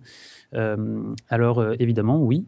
mais en fait, ce qui est génial avec la sociologie, c'est que tout crée des biais. Et l'idée, c'est surtout d'en être conscient pour pouvoir, non pas s'en affranchir totalement, mais en tout cas essayer de s'en décaler. Et donc voilà, effectivement, il y, a, une très grosse littérature en sociologie sur euh, est-ce qu'il faut être proche des enquêtés ou au contraire être très différent d'eux pour mieux les comprendre? Euh, moi, je, dirais qu'il n'y a pas de bonne ou de mauvaise décision. Euh, mais voilà, à partir du moment où on est conscient de ça, il faut réussir à en tirer un, avantage. Pour moi, le gros avantage que j'ai, donc effectivement, il y a ce gros inconvénient de bah, je suis impliqué, on peut me reprocher de ne pas être neutre, etc. Euh, c'est vrai, j'essaye de, prendre ça en compte dans mes analyses. Je redouble de prudence, donc c'est déjà un avantage. Un deuxième avantage, c'est que euh, la pratique du dessin me donne quand même certaines compétences techniques euh, qui sont extrêmement nécessaires pour juste comprendre qu'est-ce que c'est que le métier. Tout simplement, quand je regarde des auteurs de bande dessinée dessiner voilà, sur une tablette graphique, voir comment ils travaillent, euh, honnêtement, quelqu'un qui n'y connaîtrait rien ne comprendrait juste pas ce qu'il fait, à part quelqu'un qui tape sur un ordinateur avec un petit bout de bois. Non, là, euh, là, enfin, ça a l'air très bête comme ça, mais techniquement, le fait de savoir de quoi il parle, c'est quelque chose qui est très central, et le fait de pouvoir leur montrer que je sais de quoi il parle, enfin, voilà, c'est quelque chose qui est important. Donc voilà, il y a toujours des avantages, il y a toujours des inconvénients. Le tout, c'est d'en être conscient euh, et de réussir à prendre ça en compte. Oui, puis j'ai envie de dire, euh, j'ai l'impression peut-être que pour la sociologie, on est peut-être plus à même, enfin à même, euh, en tout cas à guetter euh, les, les, biais comme ça, mais on se poserait peut-être moins de questions pour un cancérologue qui serait impliqué parce que, je sais pas, moi, sa femme ou son partenaire a un cancer, etc., et qui pourrait biaiser d'une certaine manière ses études parce qu'il a envie de trouver une solution, quoi. Donc, mmh, mmh, mmh. ouais, bon. Ah, c'est un super exemple, ça. je vais le réutiliser. Mais c'est un biais. Hein. C'est quelque chose qu'il faut être conscient. Euh, euh, est-ce qu'il y avait d'autres questions à part celles que tu fais remonter spontanément euh, de la chatroom? Irène, est-ce que tu en as vu? Il y avait, y avait Puyo, effectivement, qui, qui, qui continuait du, et qui nous dit Du coup, je me demandais s'il n'est pas nécessaire d'étudier les éditeurs également pour avoir une meilleure compréhension. Et oui, oui, oui, en fait, c'est un, principe méthodologique euh, qu'on a, euh, en tout cas dans, mon école, c'est le principe de symétrie. C'est que euh, si on veut comprendre une chose, c'est qu'il faut comprendre cette chose, mais aussi son inverse, parce que s'il y a exactement l'inverse, c'est que, enfin, il faut l'expliquer par le même phénomène. donc effectivement, les, les, éditeurs, j'essaye je, de les faire entrer dans mon analyse, ne serait-ce que parce que l'angle que j'évoquais, c'était les mobilisations. Il s'avère que les éditeurs aussi se mobilisent. Il y a un syndicat, le syndicat national de l'édition ou des éditeurs, des éditeurs. Donc voilà, j'essaye euh, au maximum de, symétriser mon approche. Euh, euh, après, il y a aussi une, difficulté qui est que je suis financé pour trois ans et que j'en suis déjà à un an et demi. Voilà, donc euh, j'aimerais vraiment pouvoir euh, faire une sociologie des éditeurs aussi poussée. Malheureusement, ça sera peut-être moins, moins développé, mais effectivement, sur, le, sur le papier, oui, il faut s'y maîtriser. Oui, et même, euh, même les libraires, les... au final, pourquoi pas faire toute la chaîne du livre? Ce serait, ce serait assez intéressant. Ah, ça serait utile en tout cas peut-être le lectorat pour, pour, foutre la merde. Oui, oui. Alors, le lectorat, ça a été pas mal travaillé pour le coup euh, en sociologie. C'est bien l'un des, des, seuls aspects en, en, sociologie qui a parlé de la bande dessinée. Je sais pas trop pourquoi, mais. Ah d'accord. Oh, bah, très bien. Euh, il y a des gens dans la chatroom qui suggéraient pardon, de, de, faire une étude sur euh, FIP des éditions Lapin. On vous souhaite un bon courage. euh, on va peut-être passer à d'autres choses. Euh, j'ai l'impression que aussi sur, sur votre blog et sur votre activité sur les réseaux sociaux, vous essayez de, de rassembler une communauté de, de chercheurs, d'étudiants, d'amateurs de sociologie. Est-ce que je me trompe? bah, on n'a on pas fait exprès, en fait. Euh, en fait, euh, au final, on, on, a plutôt été accueillis dans cette euh, communauté qui préexistait déjà. Donc, on, s'est on s'est retrouvés un peu dedans par hasard. On la, on la connaissait pas, notamment parce qu'on n'était pas très actif euh, sur Internet euh, avant, avant la création du blog. Mais, euh, mais on est bien content. C'était, c'était une, super, une super surprise, en tout mm. cas. Bah, du coup, franchement, vous êtes bien rattrapé parce que j'ai vu que vous aviez organisé régulièrement des jeux. Genre, vous aviez créé un jeu qui s'appelait hashtag Dessine-moi un sociologue, dans lequel vous interagissiez sur Twitter, ou encore bah, là, récemment, le, calendrier de l'avant de la sociologie. Est-ce que vous pouvez nous parler un petit peu de ces, ces projets-là? Euh, oui, alors en fait, c'est surtout du divertissement pour nous, ce, genre de choses. C'est-à-dire que euh, à la base, Dessine-moi un sociologue, c'est, enfin, la première fois que je l'ai lancé, c'était vraiment parce que je m'ennuyais. Euh, je sais pas, j'ai fait un crowbar dans un coin où il y avait un, chercheur, et puis je me suis dit, tiens, est-ce qu'il est reconnaissable ou pas, ou est-ce que j'ai foiré mon dessin? Et du coup, voilà, c'était un peu la, la blague sur Twitter de est-ce que vous le reconnaissez? Et ça a bien marché. Donc euh, voilà, puis ça donne des petits rendez-vous. Donc oui, effectivement, on se retrouve un peu à faire de, l'animation, euh, du community manager. Mais, euh, mais voilà, c'est surtout, surtout de l'amusement pour le calendrier de l'avant de la sociologie. Là, c'était pour le, ça venait dans l'autre sens. C'était un, un, chercheur sur Twitter qui, qui proposait que pendant toute la période d'un calendrier de l'avant, on propose une référence par jour pour faire découvrir un ouvrage de sociologie. Et euh, voilà, on a, décidé, euh, chiche, euh, on le fait. donc évidemment, vu que c'est sur Twitter, ça s'est organisé la veille pour le lendemain. On s'est pas rendu compte que ça allait nous prendre pas mal de temps, mais, mais voilà, l'expérience était, était vraiment super. Enfin, nous, on s'est beaucoup amusé à faire des, des petits gags en une image. Ça permettait de changer un peu nos habitudes. Mais voilà, c'est des petits à côté qui nous font plaisir et aussi qui, qui permettent de créer un peu de l'échange justement, on évoquait le fait d'avoir un peu du mal à avoir des retours. Là, ça, fait du bien quand on se dit ouais, ça a été retweeté tant de fois. Mmh ça, ça, fait du bien. On a, on a besoin de ça aussi. Mais c'est vrai qu'on se retrouve un peu, un peu les dessinateurs de cette petite communauté-là. Donc, il arrive régulièrement que, que justement, on, on nous, on nous tag dans des tweets pour nous, pour nous lancer un défi euh, dessiné, etc. Donc euh, c'est un peu comme ça qu'avait été euh, créé un personnage, le personnage de Goffman, qui est un auteur américain, un sociologue américain, et, qui donc qu'on a dessiné, détourné en, super-héros ou ce genre de choses. Donc oui, ça arrive régulièrement que qu'on soit aussi provoqué là-dessus. Parfait. Bon, bah, alors, passons un tout petit peu. J'ai l'impression que la, la chatroom est un petit peu euh, euh, en, quête de, polémique. Donc, euh, allons-y. Parlons un tout petit peu de, de, politique sur ce blog. Sur votre blog, ça, vous arrive de parler de, politique d'ailleurs. Vous, avez, vous en avez parlé dans un billet de réaction à certaines interventions de, Manuel Valls au sujet de la sociologie comme fournissant des excuses à des actes terroristes. Est-ce que vous pouvez nous raconter un petit peu comment vous, vous avez réagi justement à ces, à ces interventions-là? Euh, bah, pas bien. D'où la note. Bah, disons que à l'origine, on voulait pas trop faire de, de, politique sur le, sur le blog. Euh, un peu pour les raisons que j'expliquais tout à l'heure sur moi, ma, ma vision de, de, la place de la critique en sociologie, c'est quelque chose qui intervient plus tard quand on a euh, bien compris les choses et bien, bien travaillé sur le sujet. Donc, faire des critiques sur des, des, éléments que je maîtrise pas, je me sens pas du tout capable.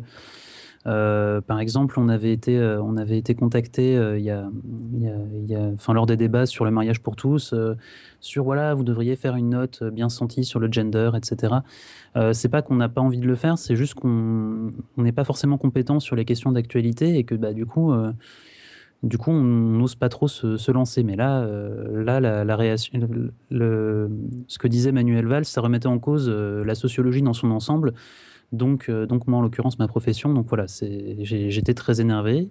Donc je me suis, enfin, surtout que c'est quelque chose qui était récurrent depuis quelques mois. Donc euh, voilà, je me suis, je me suis permis de, pour une fois, de pousser un petit coup de gueule, mais c'est, pas quelque chose qui, peut-être malheureusement, mais qui en tout cas, nous, dans notre démarche, n'est pas, pas très présent. Et est-ce qu'il y a souvent ce, genre de, réaction de base, genre euh, la sociologie c'est de la merde, du sociologie euh, bashing Est-ce que c'est genre constant ou est-ce qu'il y a une recrudescence depuis, euh, depuis cette intervention?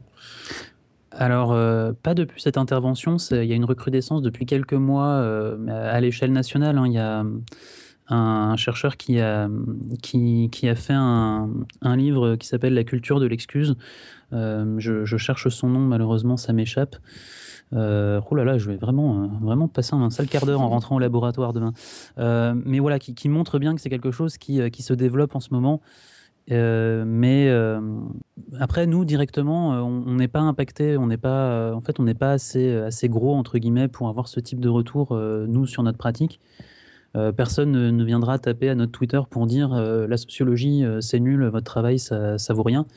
Euh, mais effectivement, malheureusement, c'est une manière de voir les choses qui se, développe de, plus en plus euh, en ce moment dans les débats. Bernard Lahire, le, chercheur en question, c'est son dernier ouvrage publié à la découverte. Il faut dire que ce qui est très lié à ça, c'est que fait l'image qu'on a de la sociologie, et j'ai presque envie de dire quasiment comme l'image un peu qu'on a de l'économie en, grande partie, c'est des sociologues entre très grands guillemets médiatiques en fait. C'est-à-dire des personnages qu'on voit à la télé qui, qui présentent de la, de la sociologie ou de la pseudo-sociologie. À vrai dire, en fait, moi, quand je les entends, je suis incapable de juger. Mais toujours est-il que c'est quasiment la seule présence de sociologie qu'on a, euh, sauf si on va lire euh, des blogs comme le vôtre ou, euh, ou des livres, quoi. Oui, oui, après, c'est vrai qu'on a clairement notre part de responsabilité dans l'affaire. Hein. Si on savait intéresser mieux le, le public et mieux lui parler, il y aurait sans doute moins cet effet-là. Euh, heureusement, ça, se développe, hein, euh, mais il y a encore beaucoup de travail à faire. Bah justement, en plus, j'ai l'impression qu'il n'y a pas que les sociologues maintenant qui se sont imparés un tout petit peu de cette, euh, idée-là. Il, y a, récemment, il y a un vidéaste, Usul, qui a réalisé une vidéo en réaction aux mêmes interventions de Valls, intitulée euh, La pensée 68, sociologie et culture de l'excuse. Euh, du coup, lui qui n'est pas sociologue, est-ce qu'il a fait un bon boulot Est-ce que vous l'avez vu déjà Et est-ce que vous considérez qu'il dépeint une sociologie de manière juste? Oui, on l'a vu. Alors, nous deux, on, a trouvé ça déjà très agréable que, bah, que Usul, qui a autant de, notoriété sur YouTube, parle de sociologie. ça faisait plaisir. Et puis après, personnellement, je l'ai trouvé vraiment très bien faite, très claire, bien réalisée. Enfin, c'était vraiment très pro. Euh, et puis pour une, néophyte comme moi, j'ai trouvé que c'était vraiment une très très bonne introduction à la sociologie, à justement à, ces, problématiques, etc. Et, euh, et, à la manière dont, dont, ça pouvait être perçu.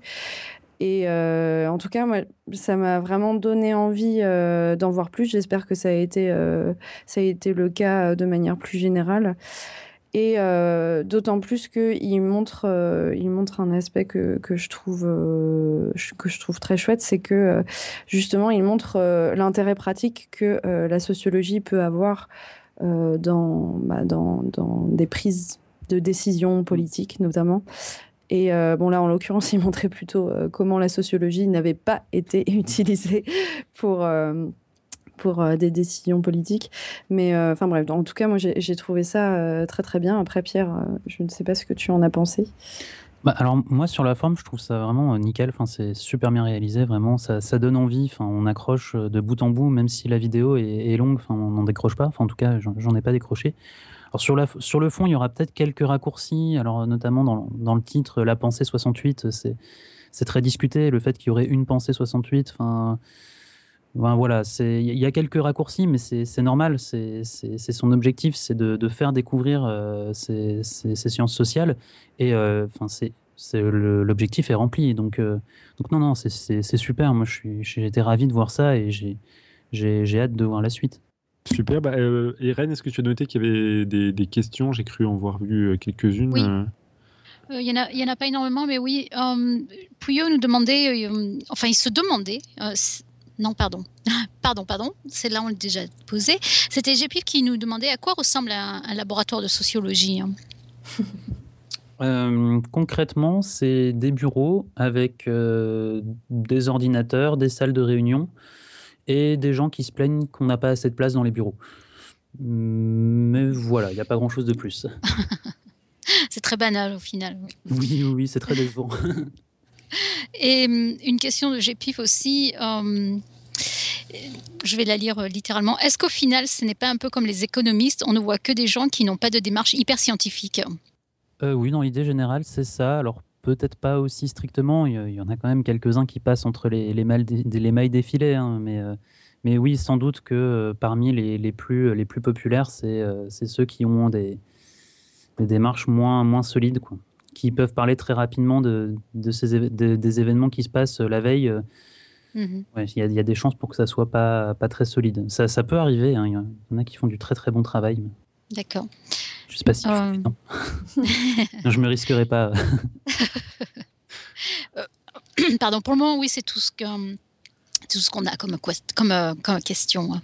Très bien. Ah bah, du coup, on, va, on va probablement finir l'interview. Alors moi, je suis un petit peu embarrassé. J'ai mon chat qui est sur mes genoux, donc si vous entendez des miaulements, ce n'est pas moi. Hein. Euh, est-ce que, est que vous pouvez euh, nous parler un petit peu de votre actualité, de vos projets sur le court et, long terme? Bah, J'imagine que euh, sur, sur le moyen terme, on va dire, Pierre, toi, c'est de finir ta thèse. Mais ah, sinon, à part ça? Sur le court et long terme, moyen terme, tous les termes, là, pour l'instant, c'est la thèse, pour moi. D'accord. Pardon. Euh, bah, moi, du coup, je, je, travaille sur de nouveaux projets euh, de bande dessinée et d'illustration personnelle. Euh, mais après, tous les deux, bah, on travaille toujours sur, sur de nouvelles notes pour le blog. Et puis, et puis c'est vrai que ça, ça revient très souvent dans notre esprit de, de monter un projet plus long. Euh, plus conséquent pour, euh, pour une éventuelle euh, publication papier. voilà. Donc pour l'instant, rien de, rien de, déterminé, mais, mais en tout cas, c'est un, projet qui est, qui est très présent. Super, on a hâte de voir ça. Alors moi, j'ai copié. Pierre, à long, terme, à long terme, après ta thèse, tu veux faire quoi en fait hein? Euh, alors dans l'idéal, euh, ça serait euh, postuler au poste soit de chargé de recherche au CNRS, soit, soit d'enseignant-chercheur à l'université. Après, j'ai bien conscience que c'est des postes qui sont très demandés, où il y a une très grosse concurrence au recrutement. Mais bon, je ne perds pas espoir, et puis si ça marche pas, on verra. Mais en tout cas, l'objectif, c'est de rester à l'université. Mmh d'accord. Pour le moment. Oui, ça marche, hein. ça peut marcher. oui, ça marche. Il faut dire que ça marche parce qu'on nous dit pas la même chose, nous. non, je crois qu'il faut surtout être persistant et pas écouter ce qu'on te dit, en fait. ah, pas mal, oui. Il faut aussi avoir le cul bordé de nouilles, mais bon, ça, c'est autre chose. ça peut arriver hein, aussi. Euh, alors, je copie une habitude de, Jean-Michel euh, Abrassard euh, du podcast Scepticisme scientifique. c'est une habitude, je pense, très utile. je vous pose la question suivante. Est-ce qu'il y a une question que vous aimeriez bien qu'on vous pose et qu'on ne vous a pas posée? C'est une bonne question. oui, on, on, y avait un peu réfléchi du coup. Et avec Pierre, je pense qu'on est tombé d'accord sur peut-être la question est-ce que, euh, est-ce que ça a été utile à quelqu'un d'avoir fait ce blog? Est-ce que ça a servi euh, concrètement? Voilà. Donc, j'imagine qu'on doit y répondre après. Ah bah, je peux répondre pour vous si vous voulez. et bah, du coup, oui, on a, eu, on a eu le bonheur d'avoir quelques, quelques expériences sur le fait que ça, ça a été utile. Je te laisse développer. je, développe maintenant. Euh, oui, oui, oui, ça, ça, a été utile parce que en fait, j'ai eu l'occasion de, de, faire euh, une, euh, des, des, planches à partir de, de mon mémoire de, de Master 2. sur lesquelles Léa m'a encore une fois sauvé la mise parce que justement je suis venu la voir en disant s'il te plaît aide-moi à dessiner. mais voilà, en fait ça a permis de, de, de diffuser ce, ce, ce, mémoire à plus grande échelle. Bon, que par nous-mêmes, mais aussi par euh, en fait, c'était pour la lettre de l'Observatoire des retraites. Et euh, suite à cette publication, en fait, j'ai eu pas mal de retours de, professionnels, y compris des professionnels qui m'ont demandé d'intervenir soit dans leur association, soit dans des réunions pour, pour un peu développer le propos euh, que, que, que je présentais et puis pour, pour pouvoir répondre aux questions s'il y avait besoin. Peut-être que tu peux dire euh, ton sujet. Ah oui, pardon. Euh, si jamais quelqu'un serait intéressé par euh, la gestion de l'autonomie dans les établissements d'accueil pour personnes âgées dépendantes, donc dans les maisons de retraite. Donc voilà, tout, mon, tout mon sujet de, de, mémoire visait à comprendre comment, comment était gérée l'autonomie dans, dans, ces établissements avec tout un travail autour de la question de la responsabilité, responsabilité des personnes âgées, mais aussi des personnels soignants, des familles, etc. Donc voilà, c'est euh, euh, dix, petites pages qui euh, présentent en tout cas les grandes lignes, les grandes lignes du mémoire. Donc voilà, c'était vraiment quelque chose que ça, ça nous a Enfin, ça nous a, on a vraiment vu du coup un impact concret sur, en l'occurrence, mon travail professionnel. Et ça a été valorisé? Là, je vois Florilège, prix 2015. Oui, alors en fait, c'était le, c'était le, le, mémoire qui a eu un prix.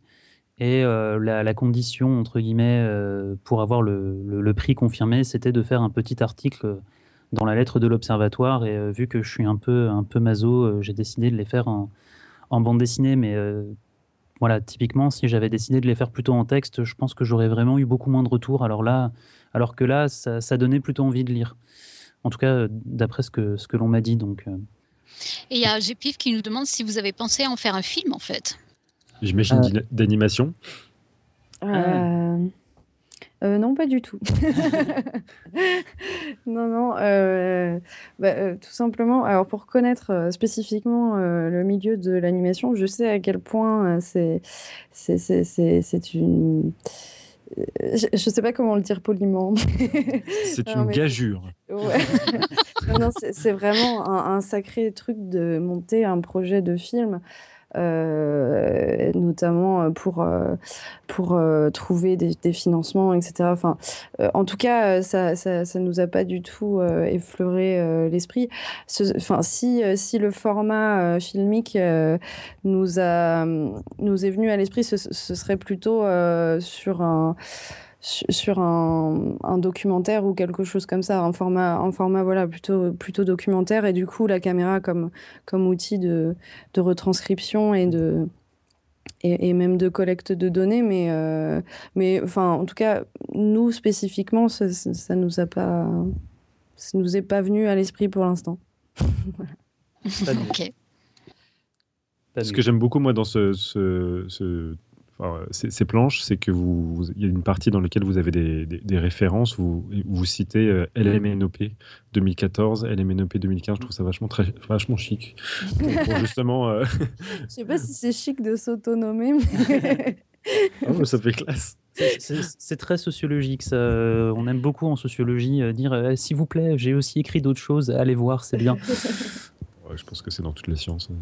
Oui, c'est ça, la définition de la science. C'est quand on se... Ben voilà.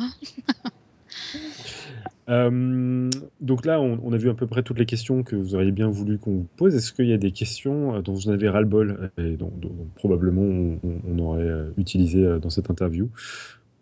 Euh, euh, non, euh, il n'y a pas eu de... Non, vous êtes très gentil. Non, J'adore qu'on me pose si la sociologie est une science. ah oui, c'est vrai. En, vrai, j'adore qu'on me pose cette question parce que ça me permet de blablater pendant, pendant de longues minutes après. Je suis plutôt désolé pour vous, en fait. non, non, dans, dans les questions, moi, dont, là, là, je réponds personnellement, c'est pas par rapport au blog, mais dans les réponses où j'en ai un peu marre, c'est quand je dis je travaille sur la bande dessinée en sociologie, on me demande Ah oui, et tu lis quoi comme BD euh, je, suis, je suis un boulimique de, de bande dessinée, donc euh, dire en deux mots euh, qu'est-ce que je lis comme bande dessinée, ça a tendance à m'exaspérer. Je, lis plein de choses. Ce serait un peu, un peu dans le même genre pour moi, où quand je dis que je suis illustratrice, et, tu fais quoi comme illustration? Et ben oui, ben c'est un, un, peu trop vaste, donc, donc voilà, ce serait plutôt ça, je pense. Mais vous les avez pas posés, donc très bien. C'était la question suivante, donc je la passe. non, euh, hormis, euh, hormis votre blog, est-ce que vous avez des, conseils de lecture ou de visionnage pour euh, s'initier au monde de la sociologie? Oui, bah alors il y a déjà il y a la, vidéo d'Usul hein, qui a été évoquée tout à l'heure, qui est un, bon départ. Mhm. pour rester dans la bande dessinée, il y a donc l'autre livre dont on parlait tout à l'heure, donc de, Marion Montaigne, de Marion, Marion Montaigne, pardon, Riche pourquoi pas toi, qui est publié aux éditions d'Argo donc qui, mhm. est, qui est écrit à partir des, des livres des Pinsons Charlot, qui sont deux, deux sociologues, euh, qui, qui, est vraiment euh, excellent. Euh, si vous connaissez Marion Montaigne, vous pouvez imaginer le, le, niveau. Euh, après, sur, sur Internet, il y a de plus en plus de, de, de blogueurs, sociologues qui font des choses super intéressantes. Moi, je vous conseille le grand classique. Euh, qu'on ne nomme plus dans le milieu, à savoir Denis Colombi, euh, qui a fait un blog qui s'appelle Une heure de peine, qui, euh, est vraiment excellent, où il, justement il, montre à quel point la sociologie peut être utilisée pour comprendre vraiment toutes sortes de choses. Il est, extrêmement fort, et notamment pour, traiter des, éléments d'actualité. lui, il est, vraiment très très fort. Il est aussi très actif sur Twitter. Si vous aimez Batman et les cookies, je vous invite à le suivre. Euh, sinon, après, dans les, plutôt dans les bouquins de sociologie, hein, pour ceux qui auraient vraiment envie d'aller pousser plus loin et de s'y frotter, euh, moi, il y, y, a deux livres que je conseille sans aucune, euh, sans aucune retenue. C'est le livre de Ward Baker, on l'a évoqué aussi tout à l'heure. C'est un livre qui s'appelle Outsider, qui c'est une sociologie de la déviance, donc où il, il parle des, des jazzmen qui fument de la marijuana dans les années 60 aux États-Unis. Euh, c'est un grand classique qui est proposé à toutes les premières années et on comprend pourquoi. C'est très bien écrit. On a l'impression que c'est euh, simple, mais euh, l'analyse derrière est juste brillante. Et en plus, le sujet est amusant. Donc, c'est voilà, c'est vraiment un, très bon ouvrage pour voir concrètement qu'est-ce que c'est que la sociologie et qu'est-ce que ça peut donner. Et c'est de quel auteur Tu peux répéter? Pardon, Howard Baker je viens de trouver sa, photo, par contre, c'est pas, pas, pas jovial. Hein.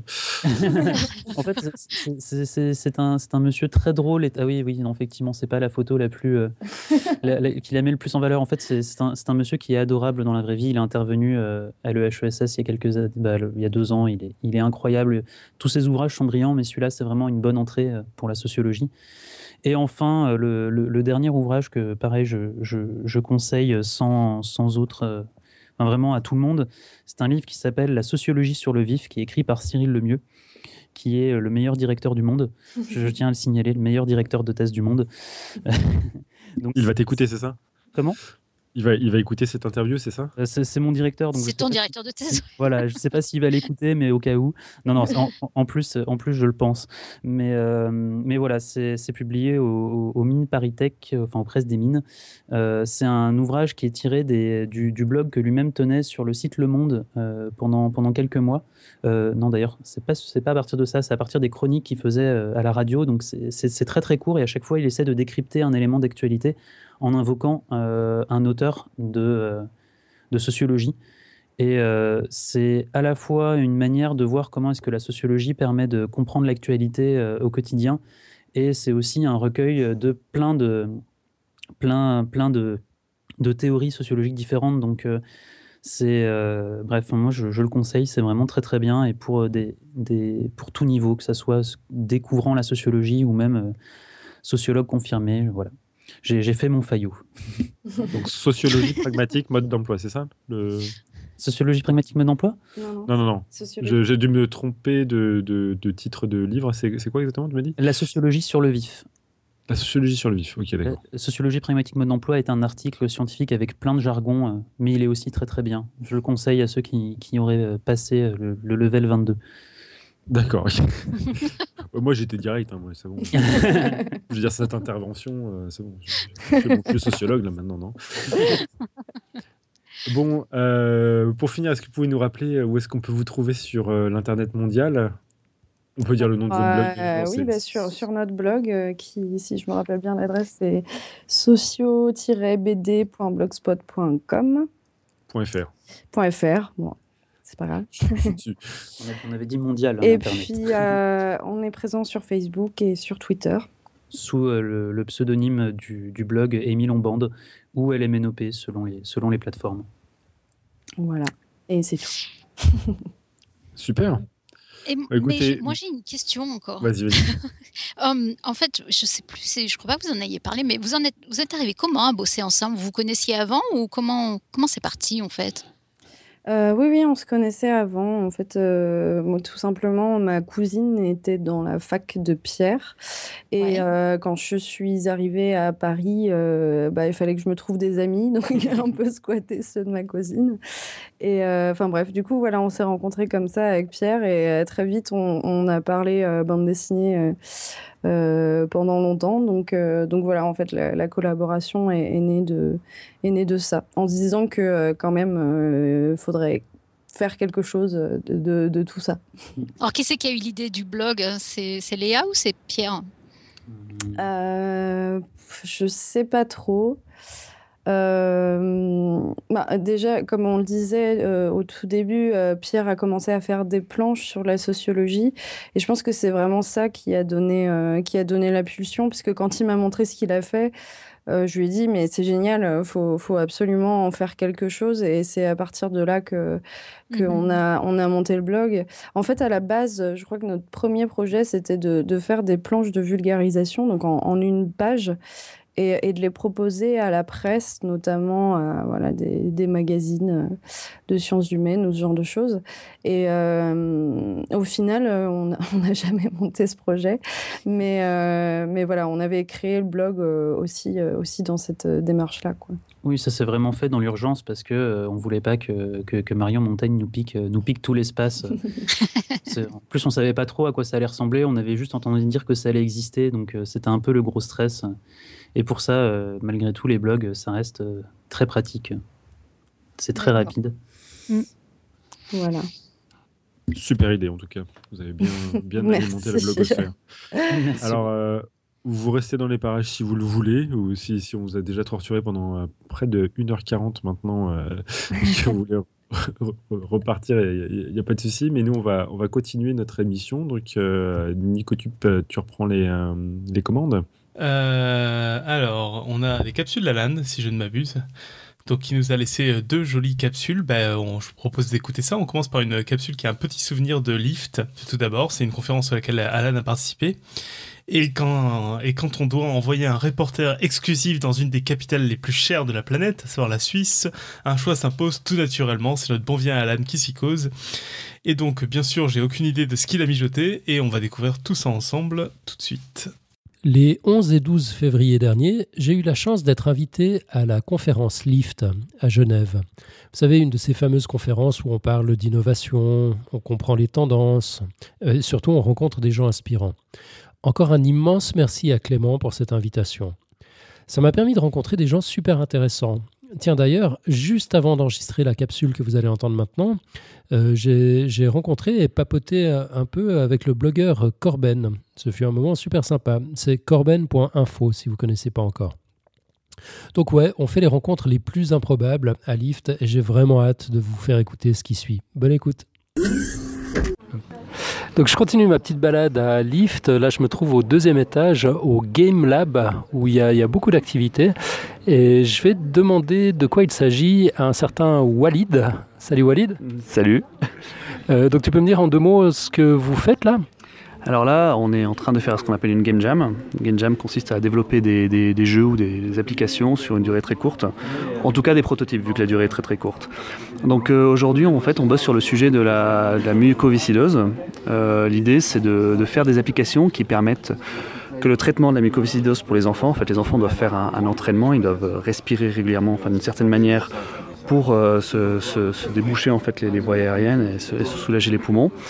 Et donc l'idée, c'est de faire une application qui permette à ces enfants de, passer un moment plus ludique, en fait, que ce soit pas juste une contrainte, mais qu'en plus il y ait un élément de jeu, un élément ludique qui les aide à, se concentrer à faire ça plus régulièrement. Voilà. D'accord, donc transformer une corvée en quelque chose de cool en fait. Voilà, transformer une corvée en quelque chose de cool, de ludique, qu'ils aient envie de faire, euh, voilà, régulièrement, que ça ne dérange plus de faire. Parce que pour le moment, ça les dérange. Enfin, sans ce jeu, on, sait qu'ils ne le font pas en fait Alors, il faut savoir euh, qu'on vise une cible des enfants entre 3 et 7 ans en fait. Que bien sûr, un enfant de 3 ans, euh, pas enfin ayant un peu de mal à se projeter sur, euh, sur euh, le bien, on ne peut pas le tenir en place. donc ouais, ils ont plutôt du mal à, faire en sorte que les enfants soient réguliers et fassent leurs exercices correctement. Ok, et puis donc vous avez créé un jeu, et ce jeu les amuse, ça, marche? Alors voilà, on a l'an dernier, durant un hackathon, il y a déjà une première application, un premier jeu qui a été, qui a été créé. Donc euh, en fait, il y a un appareil de, respiration qui est collé, euh, associé à la machine, et donc l'utilisateur souffle dedans, en fait, fait des exercices de respiration, et en faisant ces exercices de respiration, il va contrôler un personnage qui va évoluer à travers un niveau sous-marin. Euh, donc c'est le, ça c'est l'an dernier. Donc cette année, maintenant on a trois groupes. On a plus de monde que l'an dernier. Et donc il y a un groupe qui fait évoluer ce jeu à partir de l'expérience acquise euh, et des retours euh, utilisateurs. Et il y a deux autres équipes qui travaillent sur des nouveaux concepts, soit pour une gamme catégorie d'âge un peu plus élevée, donc la catégorie 6-7 ans, soit juste des nouveaux concepts de jeu plus intéressants ou plus ludiques. voilà. Ok, et puis le, donc le jeu que vous avez réalisé pendant le hackathon, que vous maintenez aujourd'hui, il est disponible, on peut le trouver quelque part, il s'appelle comment? Alors, il s'appelle Héritage, donc euh, Game Breeding. C'est euh, Breeding Game, pardon, si vous cherchez sur internet Breeding Game, euh, Héritage. il est disponible sur GitHub. Toutes les sources du projet sont disponibles. le jeu est développé sous Unity, donc voilà, Unity est gratuit sur, pour, la, pour la version non commerciales, il est gratuit. Donc voilà, tout le jeu est disponible sur internet. Il suffit de le télécharger, puis de lancer sur Unity. Toutes les sources sont disponibles. Si les gens veulent participer, c'est d'autres personnes. voilà, c'est un, GitHub, c'est libre d'accès. Les gens peuvent ajouter, proposer des modifications des améliorations voilà, pour améliorer le jeu, les concepts, euh, tout simplement. Ok, très bien. Pour jouer, il faut quoi? Juste un ordinateur? Alors pour jouer, il faut juste un ordinateur. L'idée dans l'avenir, c'est aussi de, viser les tablettes, les téléphones. Donc on fait des applications légères. Il faut un ordinateur et l'appareil pour souffler. Donc euh, aujourd'hui, l'appareil a besoin d'être connecté en USB sur un ordinateur, mais euh, dans le futur, ils essaient de faire des versions qui marchent en Bluetooth permettre de contrôler ou de suivre voilà, Ok, ça marche. Et puis, euh, est-ce que on, suit le projet dans les, dans les hôpitaux, par exemple? Est-ce que ça commence à faire partie du dispositif euh, thérapeutique? Alors, euh, alors je pourrais pas vraiment te, dire, parce que c'est vraiment Fabio euh, qui, suit ce, projet là pour l'instant. Moi, je fais du développement. Euh, je connais pas tous les tenants aboutissants du projet. Je sais qu'aujourd'hui, ça, fait, fait pas très longtemps en fait que le projet a été mis en place. Qui, ça commence à créer l'attraction, mais une, un, des, éléments de, aussi de Lift, c'est qu'il y a le, prototyping lab, et donc il y a tout un groupe aussi. Donc ici, il y a le, groupe Game Jam, il y a aussi le, groupe du prototyping lab qui réfléchit à un moyen de, de trouver des financements ou un business modèle pour, euh, pour ce projet. D'accord, parce qu'aujourd'hui vous êtes tous bénévoles? Aujourd'hui on est tous bénévoles, oui, on, a ces trois jours avec plaisir d'ailleurs. Euh, euh, L'ensemble de l'équipe ici est bénévole. Ok, donc vous ne bossez que pendant ces trois jours en fait sur, sur ce projet, le reste du temps vous faites tous autre, autre chose? Alors, théoriquement oui, Mais voilà, moi par exemple, je peux rentrer chez moi, j'ai accès aux, sources, je peux continuer à proposer des améliorations au projet. Et toutes les personnes qui sont ici peuvent le faire, et toutes les personnes qui entendent parler de ce projet peuvent également le faire. Donc aujourd'hui, moi j'ai découvert, euh, honnêtement, je viens de découvrir en fait le, projet, le, le, Game Jam, donc je suis très intéressé, je pense continuer là-dedans.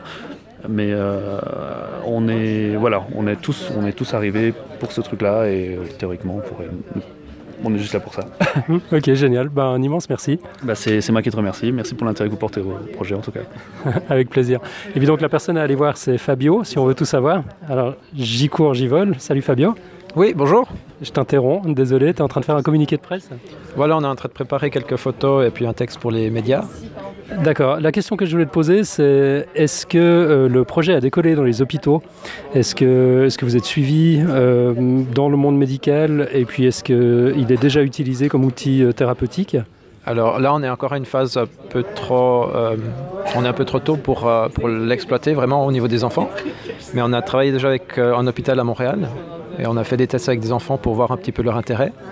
On a eu des liens avec le CHUV aussi. Et puis là, on prévoit avec la Haute École Arc à Neuchâtel euh, de faire une recherche avec une soixantaine d'enfants. Donc là, on doit vraiment encore développer le jeu pour qu'on ait suffisamment d'heures pour faire la recherche et voir s'il y a un impact sur l'adhérence. Quand tu dis faire suffisamment d'heures, ça, ça, veut dire quoi Des heures de développement? Voilà, il faut que le, le, jeu soit suffisamment long pour qu'on ait à peu près une trentaine d'heures euh, de jeu. Et euh, ça demande quand même pas mal de travail. Donc on va voir qui, qui a envie de continuer le projet et puis essayer de trouver aussi d'autres euh, contributeurs qui sont intéressés à participer. D'accord. Pour le moment, donc vous avez combien d'heures? Euh, Là, jusqu'à maintenant, avec cet événement de trois jours, on arrive, je pense, à, à peu près 3000 heures de travail qui ont été faites sur le projet.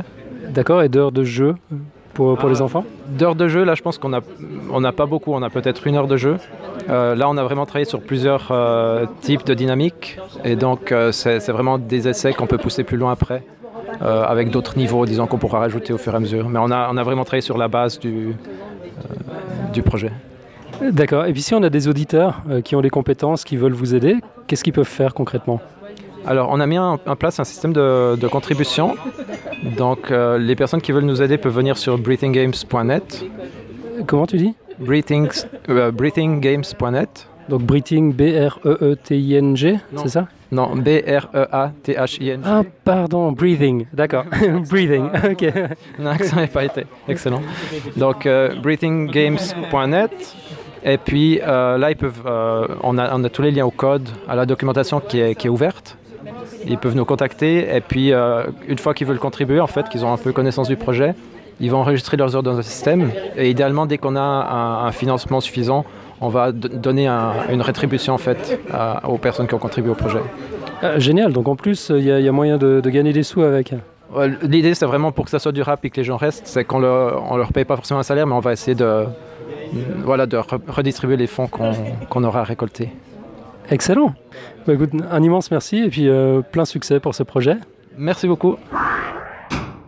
Bon, bah, plein d'infos, ma foi. Euh, alors, je sais que Pierre, euh, Pierre est parti. Je sais pas avec qui je suis là. Il doit y avoir Pascal dans le coin, mais sinon, je suis un peu tout seul avec. Euh, avec donc. Euh... Eh bien, figure-toi que je suis encore ah, là. non, tu es encore là, Irène. On je me disais, j'entendais plus rien. Oui, ça vous, je sais que c'est ce que j'allais dire. Vous, vous êtes en, en, encore là. Ça tombe bien que tu sois là, Irène, parce que je crois que tu es plus ou moins paré pour le pitch de la semaine prochaine. Tu as un peu de temps encore, hein, je te préviens.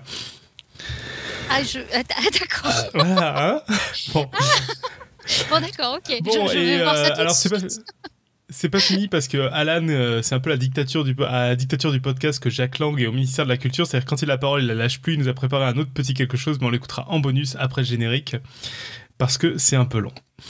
Donc là, on passe très rapidement au quiz du mois qui était proposé par Johan, même s'il n'est pas là ce soir. Il nous propose un quiz du mois. Si tu ronges tes ongles, ou manges des noyaux de cerise, ou manges des pépins de pommes, tu vas avoir l'appendicite, un faux ou un tox. Je sais pas ce qu'en pensent nos sociologues et illustrateurs euh, invités ce soir. Euh... moi, j'ai jamais, moi, j'ai jamais entendu ça. Hein. Moi non plus, j'ai jamais entendu. J'avoue que j'y crois très peu, mais bon.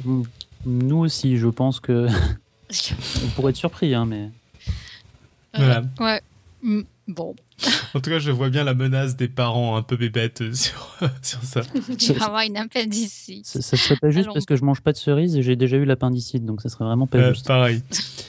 Moi, j'avais entendu dire si tu manges du chewing-gum, tu vas avoir une appendicite, mais bon. Ah oui, moi aussi, j'ai entendu ça. Ah, le chewing-gum, moi j'ai entendu des trucs pires, c'est que ça va rester collé, ça va te boucher et tout. Enfin, Ouais, ouais, ça aussi. ouais, ouais. Pourquoi il n'y a rien sur les choux de Bruxelles? Ils ne pourraient pas donner, euh, je sais pas, le cancer ou je sais pas quoi? Euh, on passe à quelques retours sur les émissions précédentes, parce que mine de rien, l'heure avance. Euh, Donc on commence par un retour sur l'épisode que nous avons fait avec Anaïs Rassa sur la mission Euclide, qui a pas mal plu. Et on a Elixir31 qui nous dit l'un des meilleurs podcasts science que j'ai entendu jusqu'à présent, captivant, merci. Voilà, Oh, Bah, la bonne nouvelle, c'est qu'il me semble qu'Anaïs va revenir pour euh, nous parler, si je dis pas de bêtises, des ondes gravitationnelles, je crois. J'espère Ah, que je dis pas de bêtises, sinon je me couperai au montage. ouais. Mais euh, je crois qu'en tout cas, elle va revenir nous, nous papoter. Donc, euh, donc voilà, voilà. Euh, sinon, on a eu aussi plusieurs retours sur la méthode des lieux. Rappelez-vous, c'était un dossier qui nous a été présenté par Timothée Béra, qui nous montrait comment euh, il mémorisait. Il avait une méthode pour mémoriser. Il avait mémorisé pour nous euh, combien? 300 décimales de pi, je crois. Quelque chose comme ça, oui, ou 220, quelque On chose comme pouvait ça. lui oui, dire, donne-nous la décimale 223, et puis il nous l'a donné, quoi. Et donc, euh, on a eu un retour sur cet épisode. On a eu Julien Patate qui nous écrit Impressionnant, j'apprends le japonais et je suis curieux de voir comment la méthode des lieux pourrait fonctionner. Alors, on a demandé plus d'informations. A priori, sa méthode pour apprendre le japonais n'est pas évidente, évidente. Euh, David 38 aussi était euh, assez. euh, Enfin, il a dit merci pour cet excellent épisode. Et on a eu euh, David demandait si on avait des liens ou des lectures à conseiller pour approfondir la méthode des lieux. Et Timothée a répondu deux messages qui sont un peu longs, donc on vous invite à aller voir les notes de l'émission si ça vous intéresse et que vous voulez améliorer votre mémoire avec cette méthode assez impressionnante. Sinon, on a eu aussi une question de Martin sur Martin S sur les abeilles, les abeilles, mais comme Billy est pas là, on fera un retour écrit euh, si on a une réponse. En tout cas, c'est aussi un épisode qui a intrigué pas mal de monde. Et voilà, on n'a pas forcément diffusé, alors petite info, on n'a pas forcément diffusé tous les messages qu'on a reçus ces derniers mois. On, on prie un peu de s'excuser, ça fait toujours autant plaisir de lire vos commentaires. On essaie d'y répondre de manière assidue, mais il y a eu quelques loupés, on a tous été un peu surchargés entre l'urgence, etc. Donc voilà, voilà, en tout cas on lit tout et puis ça fait très plaisir, c'est très sympathique tout ça. Oui, et on voilà, adore. C'était On adore les compliments. retours. Ouais, et puis même Enfin, les moi, critiques, surtout, attends, même, même les critiques, il y a des critiques intéressantes. C'est vrai. Et donc on C'est arrive à la rubrique d'Irène, le pitch de la semaine au prochaine. pitch de la semaine prochaine. Alors, le, vraiment, il faut que vous veniez écouter la semaine prochaine. C'est aussi, aussi fantastique. Je, je commence bien, c'est ça, Nico? C'est ça, parfait. Non, tu, tu sais de quoi on va parler quand même, rassure-moi. Oui, oui, je- mais oui, absolument. Non, c'est un sujet vraiment intéressant. C'est la procréation médicale assistée. hein. Euh, donc, on a une invitée, Stéphanie, qui va venir nous en parler. Et elle va nous parler de tous les. tabous en France. C'est vrai? Ah bon? Bah, en fait, c'est euh, c'est euh, c'est un des gros éléments de tension sur le mariage pour tous, en fait. Ah oui, c'est vrai. Oui, oui, oui, oui. Euh, donc Stéphanie va venir nous en parler avec les différentes euh, méthodes, hein, le- les la fécondation in, in vitro et des choses comme ça. Et euh, donc son speech, c'est vous en avez en parlé, vous en avez entendu parler, mais est-ce que vous savez vraiment ce que c'est en fait? Euh, Aujourd'hui, en France, un couple sur six consulte pour des problèmes d'infertilité, c'est énorme donc. Et le premier bébé éprouvette a aujourd'hui 38 ans. Euh, Aujourd'hui, il y a 5 millions d'enfants qui sont nés dans le monde grâce à la procréation médicalement assistée. Donc, on voudrait parfois encore nous faire croire que les gamètes, enfin la procréation, c'est dans la tête, mais non, Euh, c'est au labo que ça se passe. Donc, de la stimulation ovarienne à la fécondation in vitro en parlant par les inséminations, vous allez apprendre toutes ces techniques, euh, qu'est-ce qui se cache derrière tous ces acronymes et comment ça fonctionne, les taux de réussite, tout ça, il y aura presque plus de secrets pour vous. Donc, on vous attend la semaine prochaine. Merveilleux. Euh, ça me fait penser à une question. Vous allez vous demander comment je fais le lien euh, pour nos, chers sociologues euh, invités. Parce qu'en fait, justement, ces sujets, alors c'est pas la PMA, mais c'est des sujets de manifestation. suite à la manifestation pour Je suis Charlie, il y a enfin, suite, je crois que c'est six mois après, il y a Emmanuel Todd qui a fait un bouquin qui a essayé d'analyser qui était présent dans cette manifestation. Il me semble que c'est de la sociologie. Euh, il y a eu beaucoup d'articles euh, critiques ou pas sur ce sujet-là. Je sais pas si vous avez un avis là-dessus ou si vous avez jamais entendu parler de ce truc-là. Euh, J'en ai beaucoup entendu parler, effectivement, de, de ce bouquin.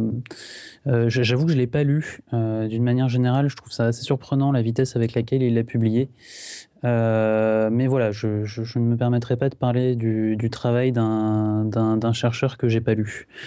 D'accord. Euh, voilà, je, suis désolé. euh, Mais Emmanuel Todd, c'est de- justement, euh, quand je parlais des personnages médiatiques, il fait partie de ceux auxquels je pensais. C'est un sociologue ou pas Euh, il me semble que oui, hein, oui, il a, il a une formation en sociologie. Donc après, c'est pas parce que une personne a fait. Oui, oui, bien sûr. Enfin voilà, il y a des, il y a des très bons sociologues qui euh, sont devenus très mauvais sociologues après. Ça existe. Bah, un peu comme n'importe quelle science, hein, finalement. Mais Voilà, c'est une question qui est très, très, très développée en bande dessinée. C'est est-ce que les, les- les dessinateurs euh, s'améliorent avec le temps? On- Je pense qu'on pourrait se poser la même question sur les sociologues. Ça arrive, hein, mais. euh, ouais. En Mais maths, voilà. on n'a pas ce problème vu que la médaille Fields s'est limitée à 40 ans. c'est une bonne stratégie, remarque. C'est ça. Euh, on passe à la côte. Est-ce que nos invités ont fait leur devoir Alors euh, oui, oui, oui. On a trouvé une, euh, une, une, quote qui, qui, à mon avis, résume assez bien ce qu'on essaye de faire. En tout cas, vous nous direz si ça a marché ou pas. C'est euh, qu'on essaye de, de faire de, de la sociologie sérieusement sans se prendre au sérieux. C'est c'est ce que de, propose de faire Howard Baker, dont on a parlé tout à l'heure. Donc c'est vraiment son leitmotiv à lui. On a essayé de le mettre au cœur de toute la démarche du blog et euh, voilà. Donc on espère que, que vous trouverez aussi que c'est euh, sérieux, mais qu'en même temps on se prend pas trop au sérieux, même si euh, même si j'ai beaucoup trop parlé ce soir pour essayer de faire défendre cette idée-là. Donc la, la citation, c'est là, on essaie de faire de la sociologie sérieusement sans se prendre au sérieux? Parce qu'elles Ouais. sont publiées, nos côtes, après. Donc, euh, bah, c'est ce qu'il disait dans un de ses séminaires. Il faut faire de la sociologie sérieusement, mais sans se prendre au sérieux. Oui, c'est pas mal. Et ça marche pour pas mal de choses, en fait. hein, je pense. Ça marche pour beaucoup de choses. C'est-à-dire, ça marche pour la vie en général, je pense. oui, sans doute. Sans Ouais, doute. sinon, je crois qu'on avait une autre citation de la BD euh, Épistémothérapie d'Émile Ombande, un blog, je sais pas si vous connaissez, Hum, qui dit pas. Les habitudes intellectuelles, c'est comme les vestes en tweed, c'est confortable, mais ça ne fait pas un bon chercheur. Excellent. Qui, qui là est une citation de vous, carrément, hein, c'est ça? Oui, voilà, c'est c'est dans l'une des planches que- qu'on a publiées. Donc, euh, je ne sais pas euh, dans, dans vos disciplines respectives si, euh, s'il y a aussi beaucoup de vestes en tweed, mais, mais en sociologie, il y en a un paquet. C'est pas forcément signe de qualité. Moi, j'avoue que quand je vais dans une conférence et que je vois quelqu'un qui, qui est très bien habillé, je pense que généralement, c'est pas un scientifique, en fait. c'est assez vrai. Mais oui, Euh. mais il y a- il y, a souvent des blagues sur les goûts vestimentaires des sociologues. Ouais. Elles sont pas infondées. Ouais, de plusieurs scientifiques. Ok, ok, bah sur ce, on arrive sur la fin de l'émission. On a quelques petits plugs des choses dont on a parlé ce soir. Donc, on a parlé de Corban.info, genre podcast science qui fait de la pub pour Corben. Je pense que c'est un peu l'inverse, s'il en parle un jour. De, euh, donc, c'est Breathing Game, je crois, pour bien le prononcer, dont parlait euh, Alan dans sa capsule. Breathing game. Breathing Game. euh, Voilà, voilà. Et de Victor Boissel, qui aussi était dans l'extrait d'Alan, si je dis pas de bêtises. Et, et voilà, voilà. Et sur ce, bah, on va conclure, à moins que vous ayez quelque chose à rajouter, chers amis invités, et puis après on écoutera la capsule d'Alan. Euh, non, juste merci mille fois pour votre invitation. euh, enfin, Ouais. C'était une super expérience. On a, on a bien rigolé et désolé d'avoir euh, parlé autant. Non, non, mais c'est cool. euh. C'est hyper intéressant. en fait, euh, Podcast Science, on a, on a mine de rien, on parle de beaucoup de choses assez variées, mais il y a des, des sujets de sciences qu'on a, on arrive, on a beaucoup de mal à aborder. Et la sociologie en fait partie. Euh, Il y a l'économie aussi. Et c'est vrai que c'est pas évident d'essayer d'avoir le même recul, de parler, parce qu'on a tendance à parler de sujets qui sont, qui sont relativement vieux, enfin, qui sont acquis, où euh, il y a peu de discussions. euh, en tout cas entre scientifiques dessus. Et c'est vrai que sur la sociologie comme sur l'économie, c'est des sujets qui sont un peu plus compliqués à aborder. euh, Enfin voilà, donc c'est cool de- d'avoir des gens qui viennent en parler. Bah, c'est- Ouais. bien de nous laisser la place de le faire parce que c'est pas tout le temps le cas. Donc euh, merci d'autant plus. Avec En plaisir. tout cas, merci d'être venu. Ouais. Merci beaucoup d'être venu. Bah, merci à vous. Vraiment, euh, c'est super plaisant pour nous. Et du coup, on va conclure. On arrive à la fin de cette émission riche en sociologie et on vous invite à donc à participer vous-même à une expérience en sciences sociales en partageant cet épisode sur votre réseau social préféré, Facebook, Twitter, Google+, ou à évaluer l'influence des notes positives sur iTunes ou sur SoundCloud sur notre morale. N'oubliez pas votre carnet de notes pour étudier les habitudes de trafic des internautes sur le site podcastscience.fm où vous pourrez notamment retrouver les notes de l'émission images et sources pour aller un peu plus loin dans votre enquête sociologique. Bon courage, à la semaine prochaine et d'ici là, que servir la science soit votre joie.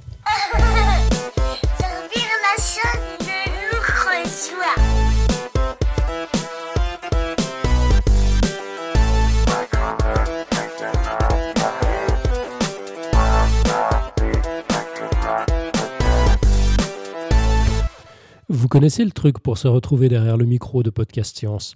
Vous envoyez un commentaire en disant Tiens, telle ou telle émission était pas mal, mais on aurait pu faire autrement. Mais bravo quand même à toute l'équipe. hein. Et paf, quelques jours, voire quelques semaines plus tard, vous vous retrouvez dans les coulisses. Et c'est exactement ce qui est arrivé à l'écrivain Victor Boissel, qui nous aime beaucoup, mais qui trouve, avec raison selon moi, qu'on pourrait faire mieux en termes de storytelling. Il s'est donc livré à un exercice de reconditionnement d'un épisode existant. Il ne s'agit pas de le remplacer, hein, mais juste d'expérimenter un format pour raconter les choses autrement. En l'occurrence, il s'agit de l'épisode 221 sur les idées contagieuses que nous avait présenté Elena Mitton. Victor a pensé mettre en dialogue les éléments clés qu'il souhaitait faire retenir aux auditeurs, et a donc complètement écrit la scène que vous allez entendre maintenant, interprétée par lui et moi. Désolé pour la qualité du son, c'est pas génial, j'ai eu un petit souci de matériel et comme d'hab, le temps à disposition était hyper serré. Mais c'est pas grave, c'est- une première, on améliorera les choses par la suite. Ça m'intéresserait surtout énormément d'avoir vos feedbacks là-dessus, euh, parce qu'on a déjà plein d'autres idées pour euh, reconditionner d'autres épisodes, pas forcément euh, sous forme de dialogue, ça pourrait, être, ça pourrait être tout à fait autre chose. Quand je dis on, c'est surtout Victor en fait. Allez, on écoute. Les idées sont-elles contagieuses? Parce que c'est ça la question qu'on nous pose. Ouais, tu sais quoi ça me fait penser immédiatement? Ça me fait penser au virus. Euh, c'est un, truc de dingue, les virus. C'est super contagieux. Euh, ça l'a toujours été. Les, les virus nous, nous cassent les pieds depuis que, le reste du vivant euh, e- existe. Mais, ça n'a pas toujours été aussi virulent. Tu sais, si tu penses à, Ebola, par exemple, on, a quand même eu les jetons à la dernière épidémie. Euh, mais c'est lié aussi à, notre mode de vie, à nos modes de communication modernes, au fait que tout communique toujours avec tout. En fait, autrefois, le, virus Ebola se trouvait dans un cul-de-sac en, atteignant un village. Euh, il n'avait aucune possibilité d'aller plus loin, mais là, ben, il tombe sur quelqu'un qui s'apprête à prendre l'avion et boum, tu le retrouves à l'autre bout du monde en, en- quelques heures. Enfin, c'est un truc de dingue, la propagation des virus. C'est super contagieux.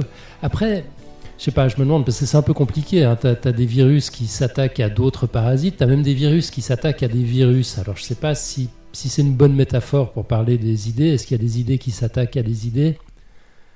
J'aime beaucoup. hein. J'aime beaucoup l'idée qu'une idée s'attaque à une idée. Mais j'aime bien, euh, j'aime bien ça parce que je suis convaincu que les idées sont elles-mêmes souvent euh, conçues avec des idées. Euh, donc pour les virus, ouais, pour les virus, ça colle. Je- Enfin, je te suis en tout cas. Hmm. Mais je, je sais pas, il y, aurait d'autres euh, d'autres images? Qu'est-ce que- qu'est-ce qu'on pourrait utiliser comme, métaph- comme métaphore?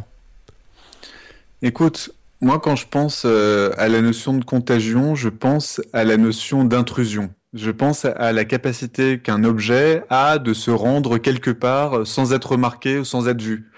Euh, un peu à la manière d'un caméléon. Hmm. Donc tu vois, tu prends, euh, tu prends une, une fête religieuse, et puis il y a une chose qui va donner à une fête religieuse de la légitimité dans le présent, c'est celle de faire croire qu'elle a toujours été là euh, par tous les temps. Euh, du moins qu'elle a toujours été là de tout temps, indépendamment de la météo. Euh, ça, ça veut dire que quand tu crées la fête de Noël, eh ben, tu vas t'appuyer sur des fêtes qui sont millénaires. Alors d'abord, tu avais la, la fête du solstice, euh, les fêtes dionysiaques, les fêtes bacchanales, et tu vas créer Noël par-dessus, qui va coller à tout ce que les gens avaient l'habitude de faire à cette date, c'est-à-dire célébrer. Et à ce moment-là, toi, ton idée, qui s'est vêtue euh, de, de la même robe que les idées précédentes, eh ben, elle va venir s'insinuer dans quelque chose qui paraît naturel pour tout le monde. Ouais, je vois. Ça, ça vole peut-être un petit peu trop, non, pour une, première conversation. Moi, je te propose qu'on qu'on simplifie. Je te propose un raisonnement par l'absurde. Au lieu de se demander si les idées sont contagieuses, je te propose de répondre à une autre question. Est-ce que l'ignorance est contagieuse? L'ignorance. Euh, Attends, une seconde. Est-ce que l'ignorance est contagieuse? L'ignorance est-elle contagieuse? Eh ben, dans une certaine mesure, oui. Hein, tu te rends bien compte que plus tu fréquentes des gens qui sont ignorants, plus tu deviens à ton tour progressivement ignorant. Hmm. Tu, tu veux dire que les idées se perdent Ouais. Par exemple, si moi j'ai une idée et que j'ai aucun interlocuteur valable à qui la communiquer, elle est exposée à la disparition. Alors bien sûr, je peux l'écrire pour la conserver. Je peux aussi suivre mon idée et créer. Là, si mon idée c'est une conception de maison, je peux construire la maison en question et éventuellement la maison me survivra et on pourra en déduire l'idée qui a permis de construire cette maison. Mais si mon idée est une recette de gâteau au chocolat, alors je fais mon gâteau au chocolat et dès que j'ai mangé, dès que j'ai mangé mon gâteau, eh ben bon, il y a plus de gâteau et il y a plus d'idées. Hmm. Il reste plus rien. Ouais, donc, selon toi, le cerveau tout seul est insuffisant pour une idée? Mais le cerveau, c'est un berceau. L'idée, elle peut naître euh, dans le cadre de ce cerveau tout seul, mais elle peut pas s'y épanouir. Le cerveau, c'est un peu comme le pot d'un bonsaï. Hein, il est suffisant pour les premiers temps de la croissance, mais si tu veux qu'un grand arbre se développe, eh ben, il lui faut de la place pour déployer ses racines et grandir. Alors, si j'en reviens à mon ignorance contagieuse, dès qu'on ferme un cerveau, on condamne les idées qui y naissent à mourir avec lui. Ouais, c'est ça. Tu me rejoins si je dis que le cerveau a deux portes. On a une porte d'entrée qui lui permet d'acquérir de l'information et une porte de sortie qui lui permet de diffuser de l'information. Si on ferme la porte d'entrée, il ne peut pas recevoir de nouvelles informations à combiner en idées. Mais il peut quand même toujours proposer de nouvelles combinaisons avec les informations qui sont déjà là. Ouais, donc on peut imaginer que de nouvelles idées naissent chez quelqu'un qui est subitement privé de tous ses sens, il Mhm. n'acquiert plus rien, mais il joue au Lego avec les briques d'information qu'il a déjà à l'esprit. Mhm, c'est ça, c'est vrai. Mais bon, tu m'accorderas que sans information entrante, son potentiel d'innovation restera assez faible. Sans doute. Reste la question de l'autre porte, la porte de sortie, celle qui permet de partager une idée. Si on ferme cette porte, l'idée est bloquée dans le cerveau, elle n'a aucune manière de vivre au-delà de ce cerveau. Le cerveau meurt, l'idée meurt. Ouais, ce qui est, ce qui est terrible. Parce que, bon, s'il y a une prophétie qui est facile à défendre, c'est que les cerveaux sont mortels. Donc, si une idée est enfermée dans un cerveau mortel, elle devient mortelle à son tour.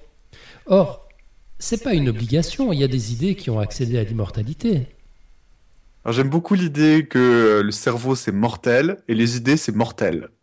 Mais bon, pour te répondre, euh, ouais, il y a des idées qui ont accédé à l'immortalité. C'est c'est une manière de le dire. Elles sont pas elles sont pas encore mortes. Et tu pour définir qu'elles sont complètement immortelles, il faudrait aller jusqu'à la nuit des temps et regarder effectivement, tiens, elles sont encore là. Donc j'ai envie de te dire, ok, elles sont immortelles jusqu'à maintenant. Hmm. Ouais, ou alors on pourrait le dire autrement. Il y a des idées qui sont comme des arbres. Elles peuvent continuer de vivre pendant des siècles parce qu'elles ne sont pas programmées pour mourir. Tu vois, nous, on est programmés pour mourir.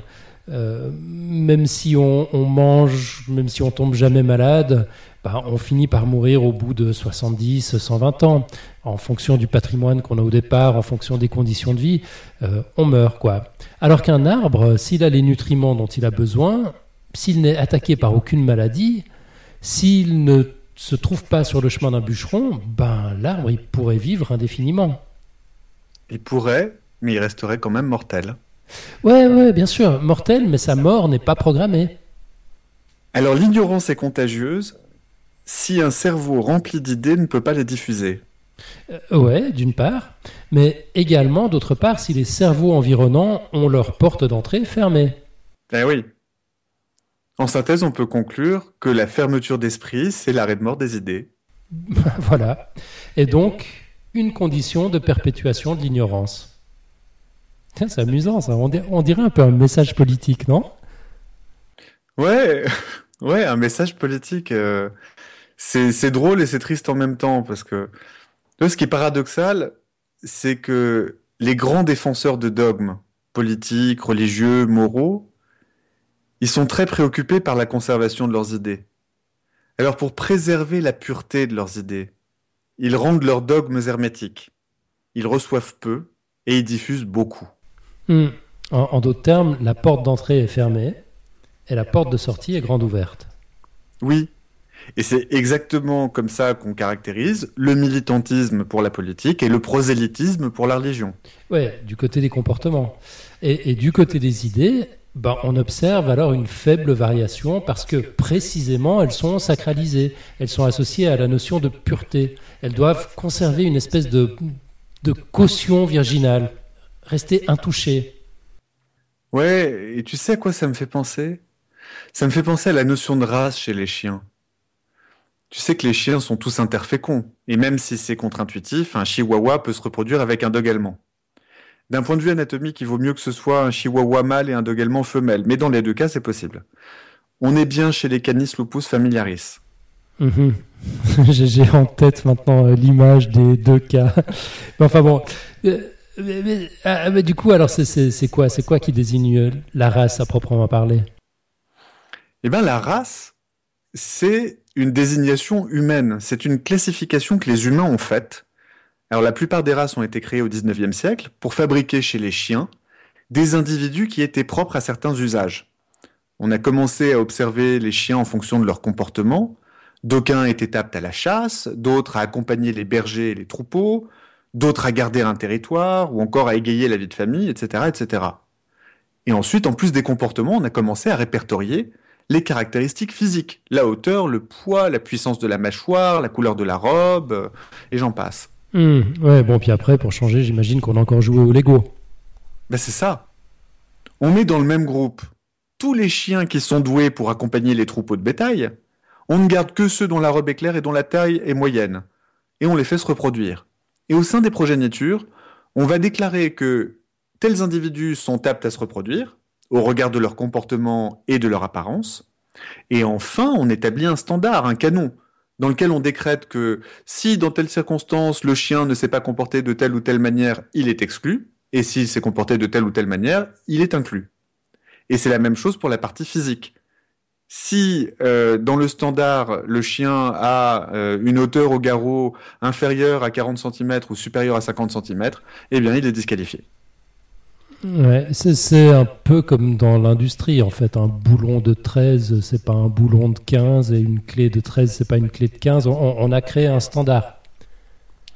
Ouais, on a créé un standard, mais là d'une façon complètement arbitraire. On est parti d'une race, euh, enfin d'une espèce, hein, on est parti des chiens, et on a décidé de les couper en petits morceaux pour dire il y a des chiens comme ceci et des chiens comme cela.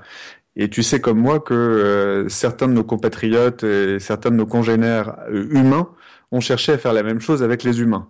Donc euh, je passerai sur toutes les dérives qu'on peut trouver là-dedans, mais c'est effectivement de cette manière-là qu'on crée un standard.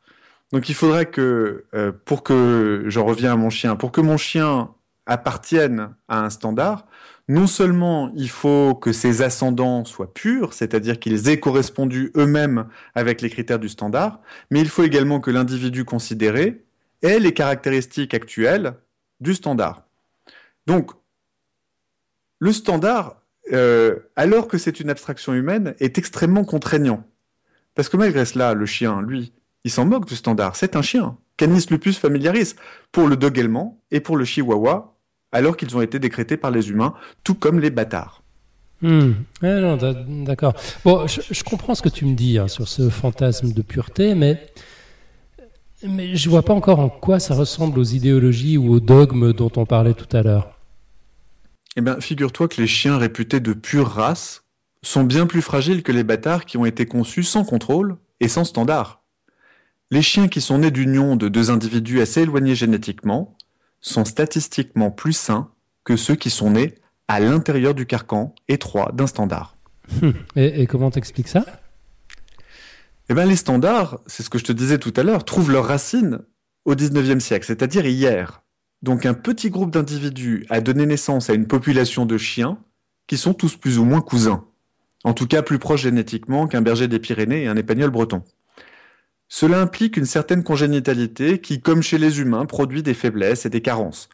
Par ailleurs, il y a des gènes récessifs qui resteraient silencieux en face d'un gène dominant et qui dès lors vont pouvoir s'exprimer plus facilement dans une population où ils sont plus concentrés que dans la moyenne. Ah ouais, mais c'est comme, euh, comme en Islande. Tu sais, pour euh, contrer ce problème de brassage, euh, l'Islande a mis à disposition de ses habitants un logiciel qui leur permet de calculer leur degré de proximité génétique avec la personne avec laquelle ils envisagent de faire des enfants. Exactement, ça c'est typiquement le, type de dispositif qu'on met en œuvre pour euh, empêcher la congénitalité. Et euh, c'est intéressant que tu parles d'une île parce que l'île, c'est l'archétype de l'isolement. Que ce soit une île au sens topologique comme l'Islande ou comme le Japon, que ce soit une île au sens du dogme pour une religion ou un paradigme pour une science. Et les îles sont typiquement des réceptacles dont les portes sont plus volontiers fermées, dans les deux sens, hein, les portes d'entrée et les portes de sortie. On y injecte plus difficilement de nouvelles informations, et on en voit sortir plus difficilement des informations dirigées vers le reste du monde. Hmm. Bon, dans, ce que tu décris, je vois comme une dichotomie se dessiner. Yin, yang, conservation, destruction, concentration, diffusion. Ouais, ouais. Mais tout cela, c'est très binaire. Tu vois, dans ton propos, je sens bien se dessiner le 0 et le 1, le côté euh, comme ceci ou comme cela.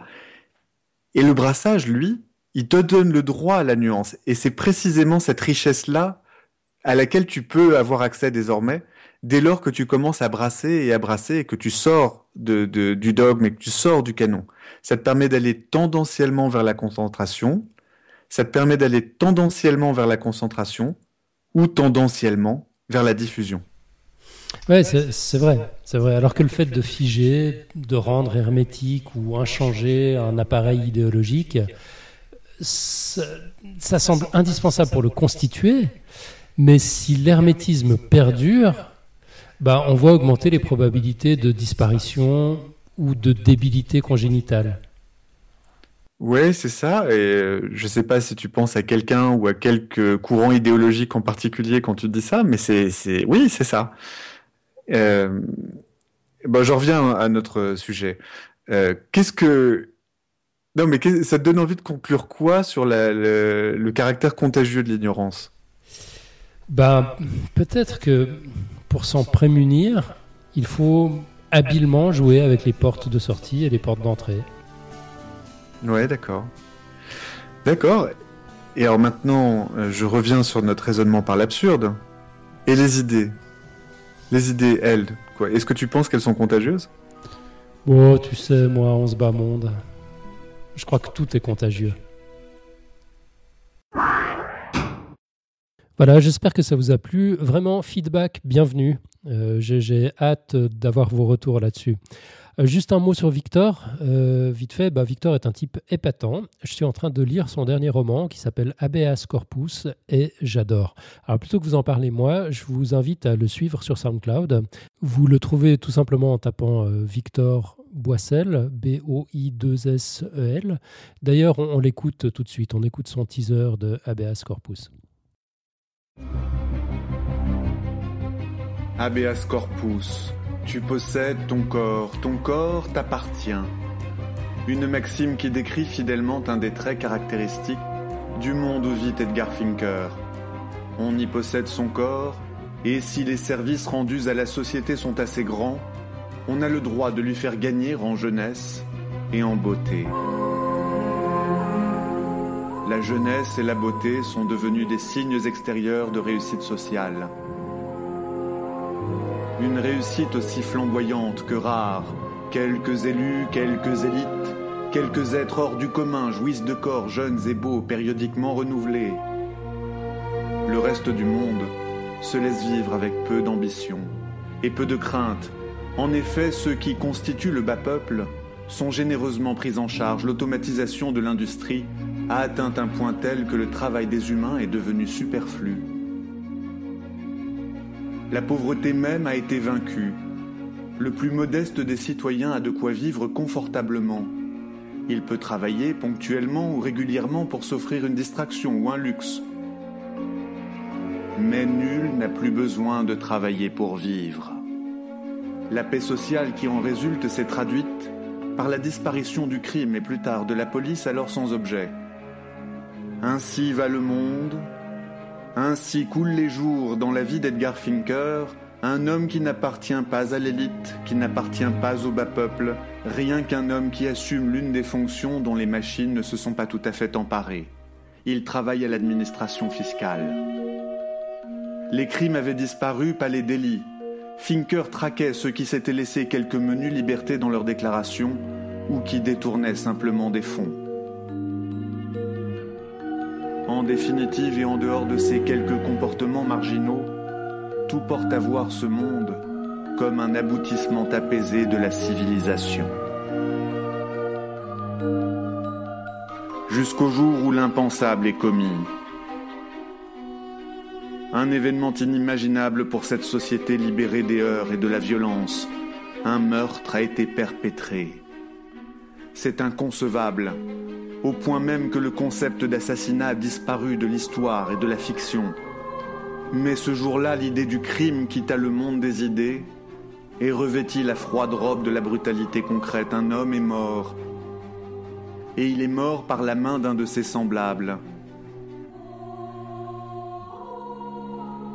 C'est Edgar Finker qui découvre le corps lors d'une mission de routine. Incrédule, il peine à réaliser qu'un meurtre a effectivement été commis. Un meurtre. Il n'existe ni protocole, ni institution pour l'élucider. Finker, dérouté, avertit sa hiérarchie, et c'est précisément lui qu'elle charge de comprendre rapidement les circonstances qui ont concouru au drame. Il s'engouffre alors dans un dédale d'aventures qui lui révéleront les entrailles de ce monde à la plastique irréprochable.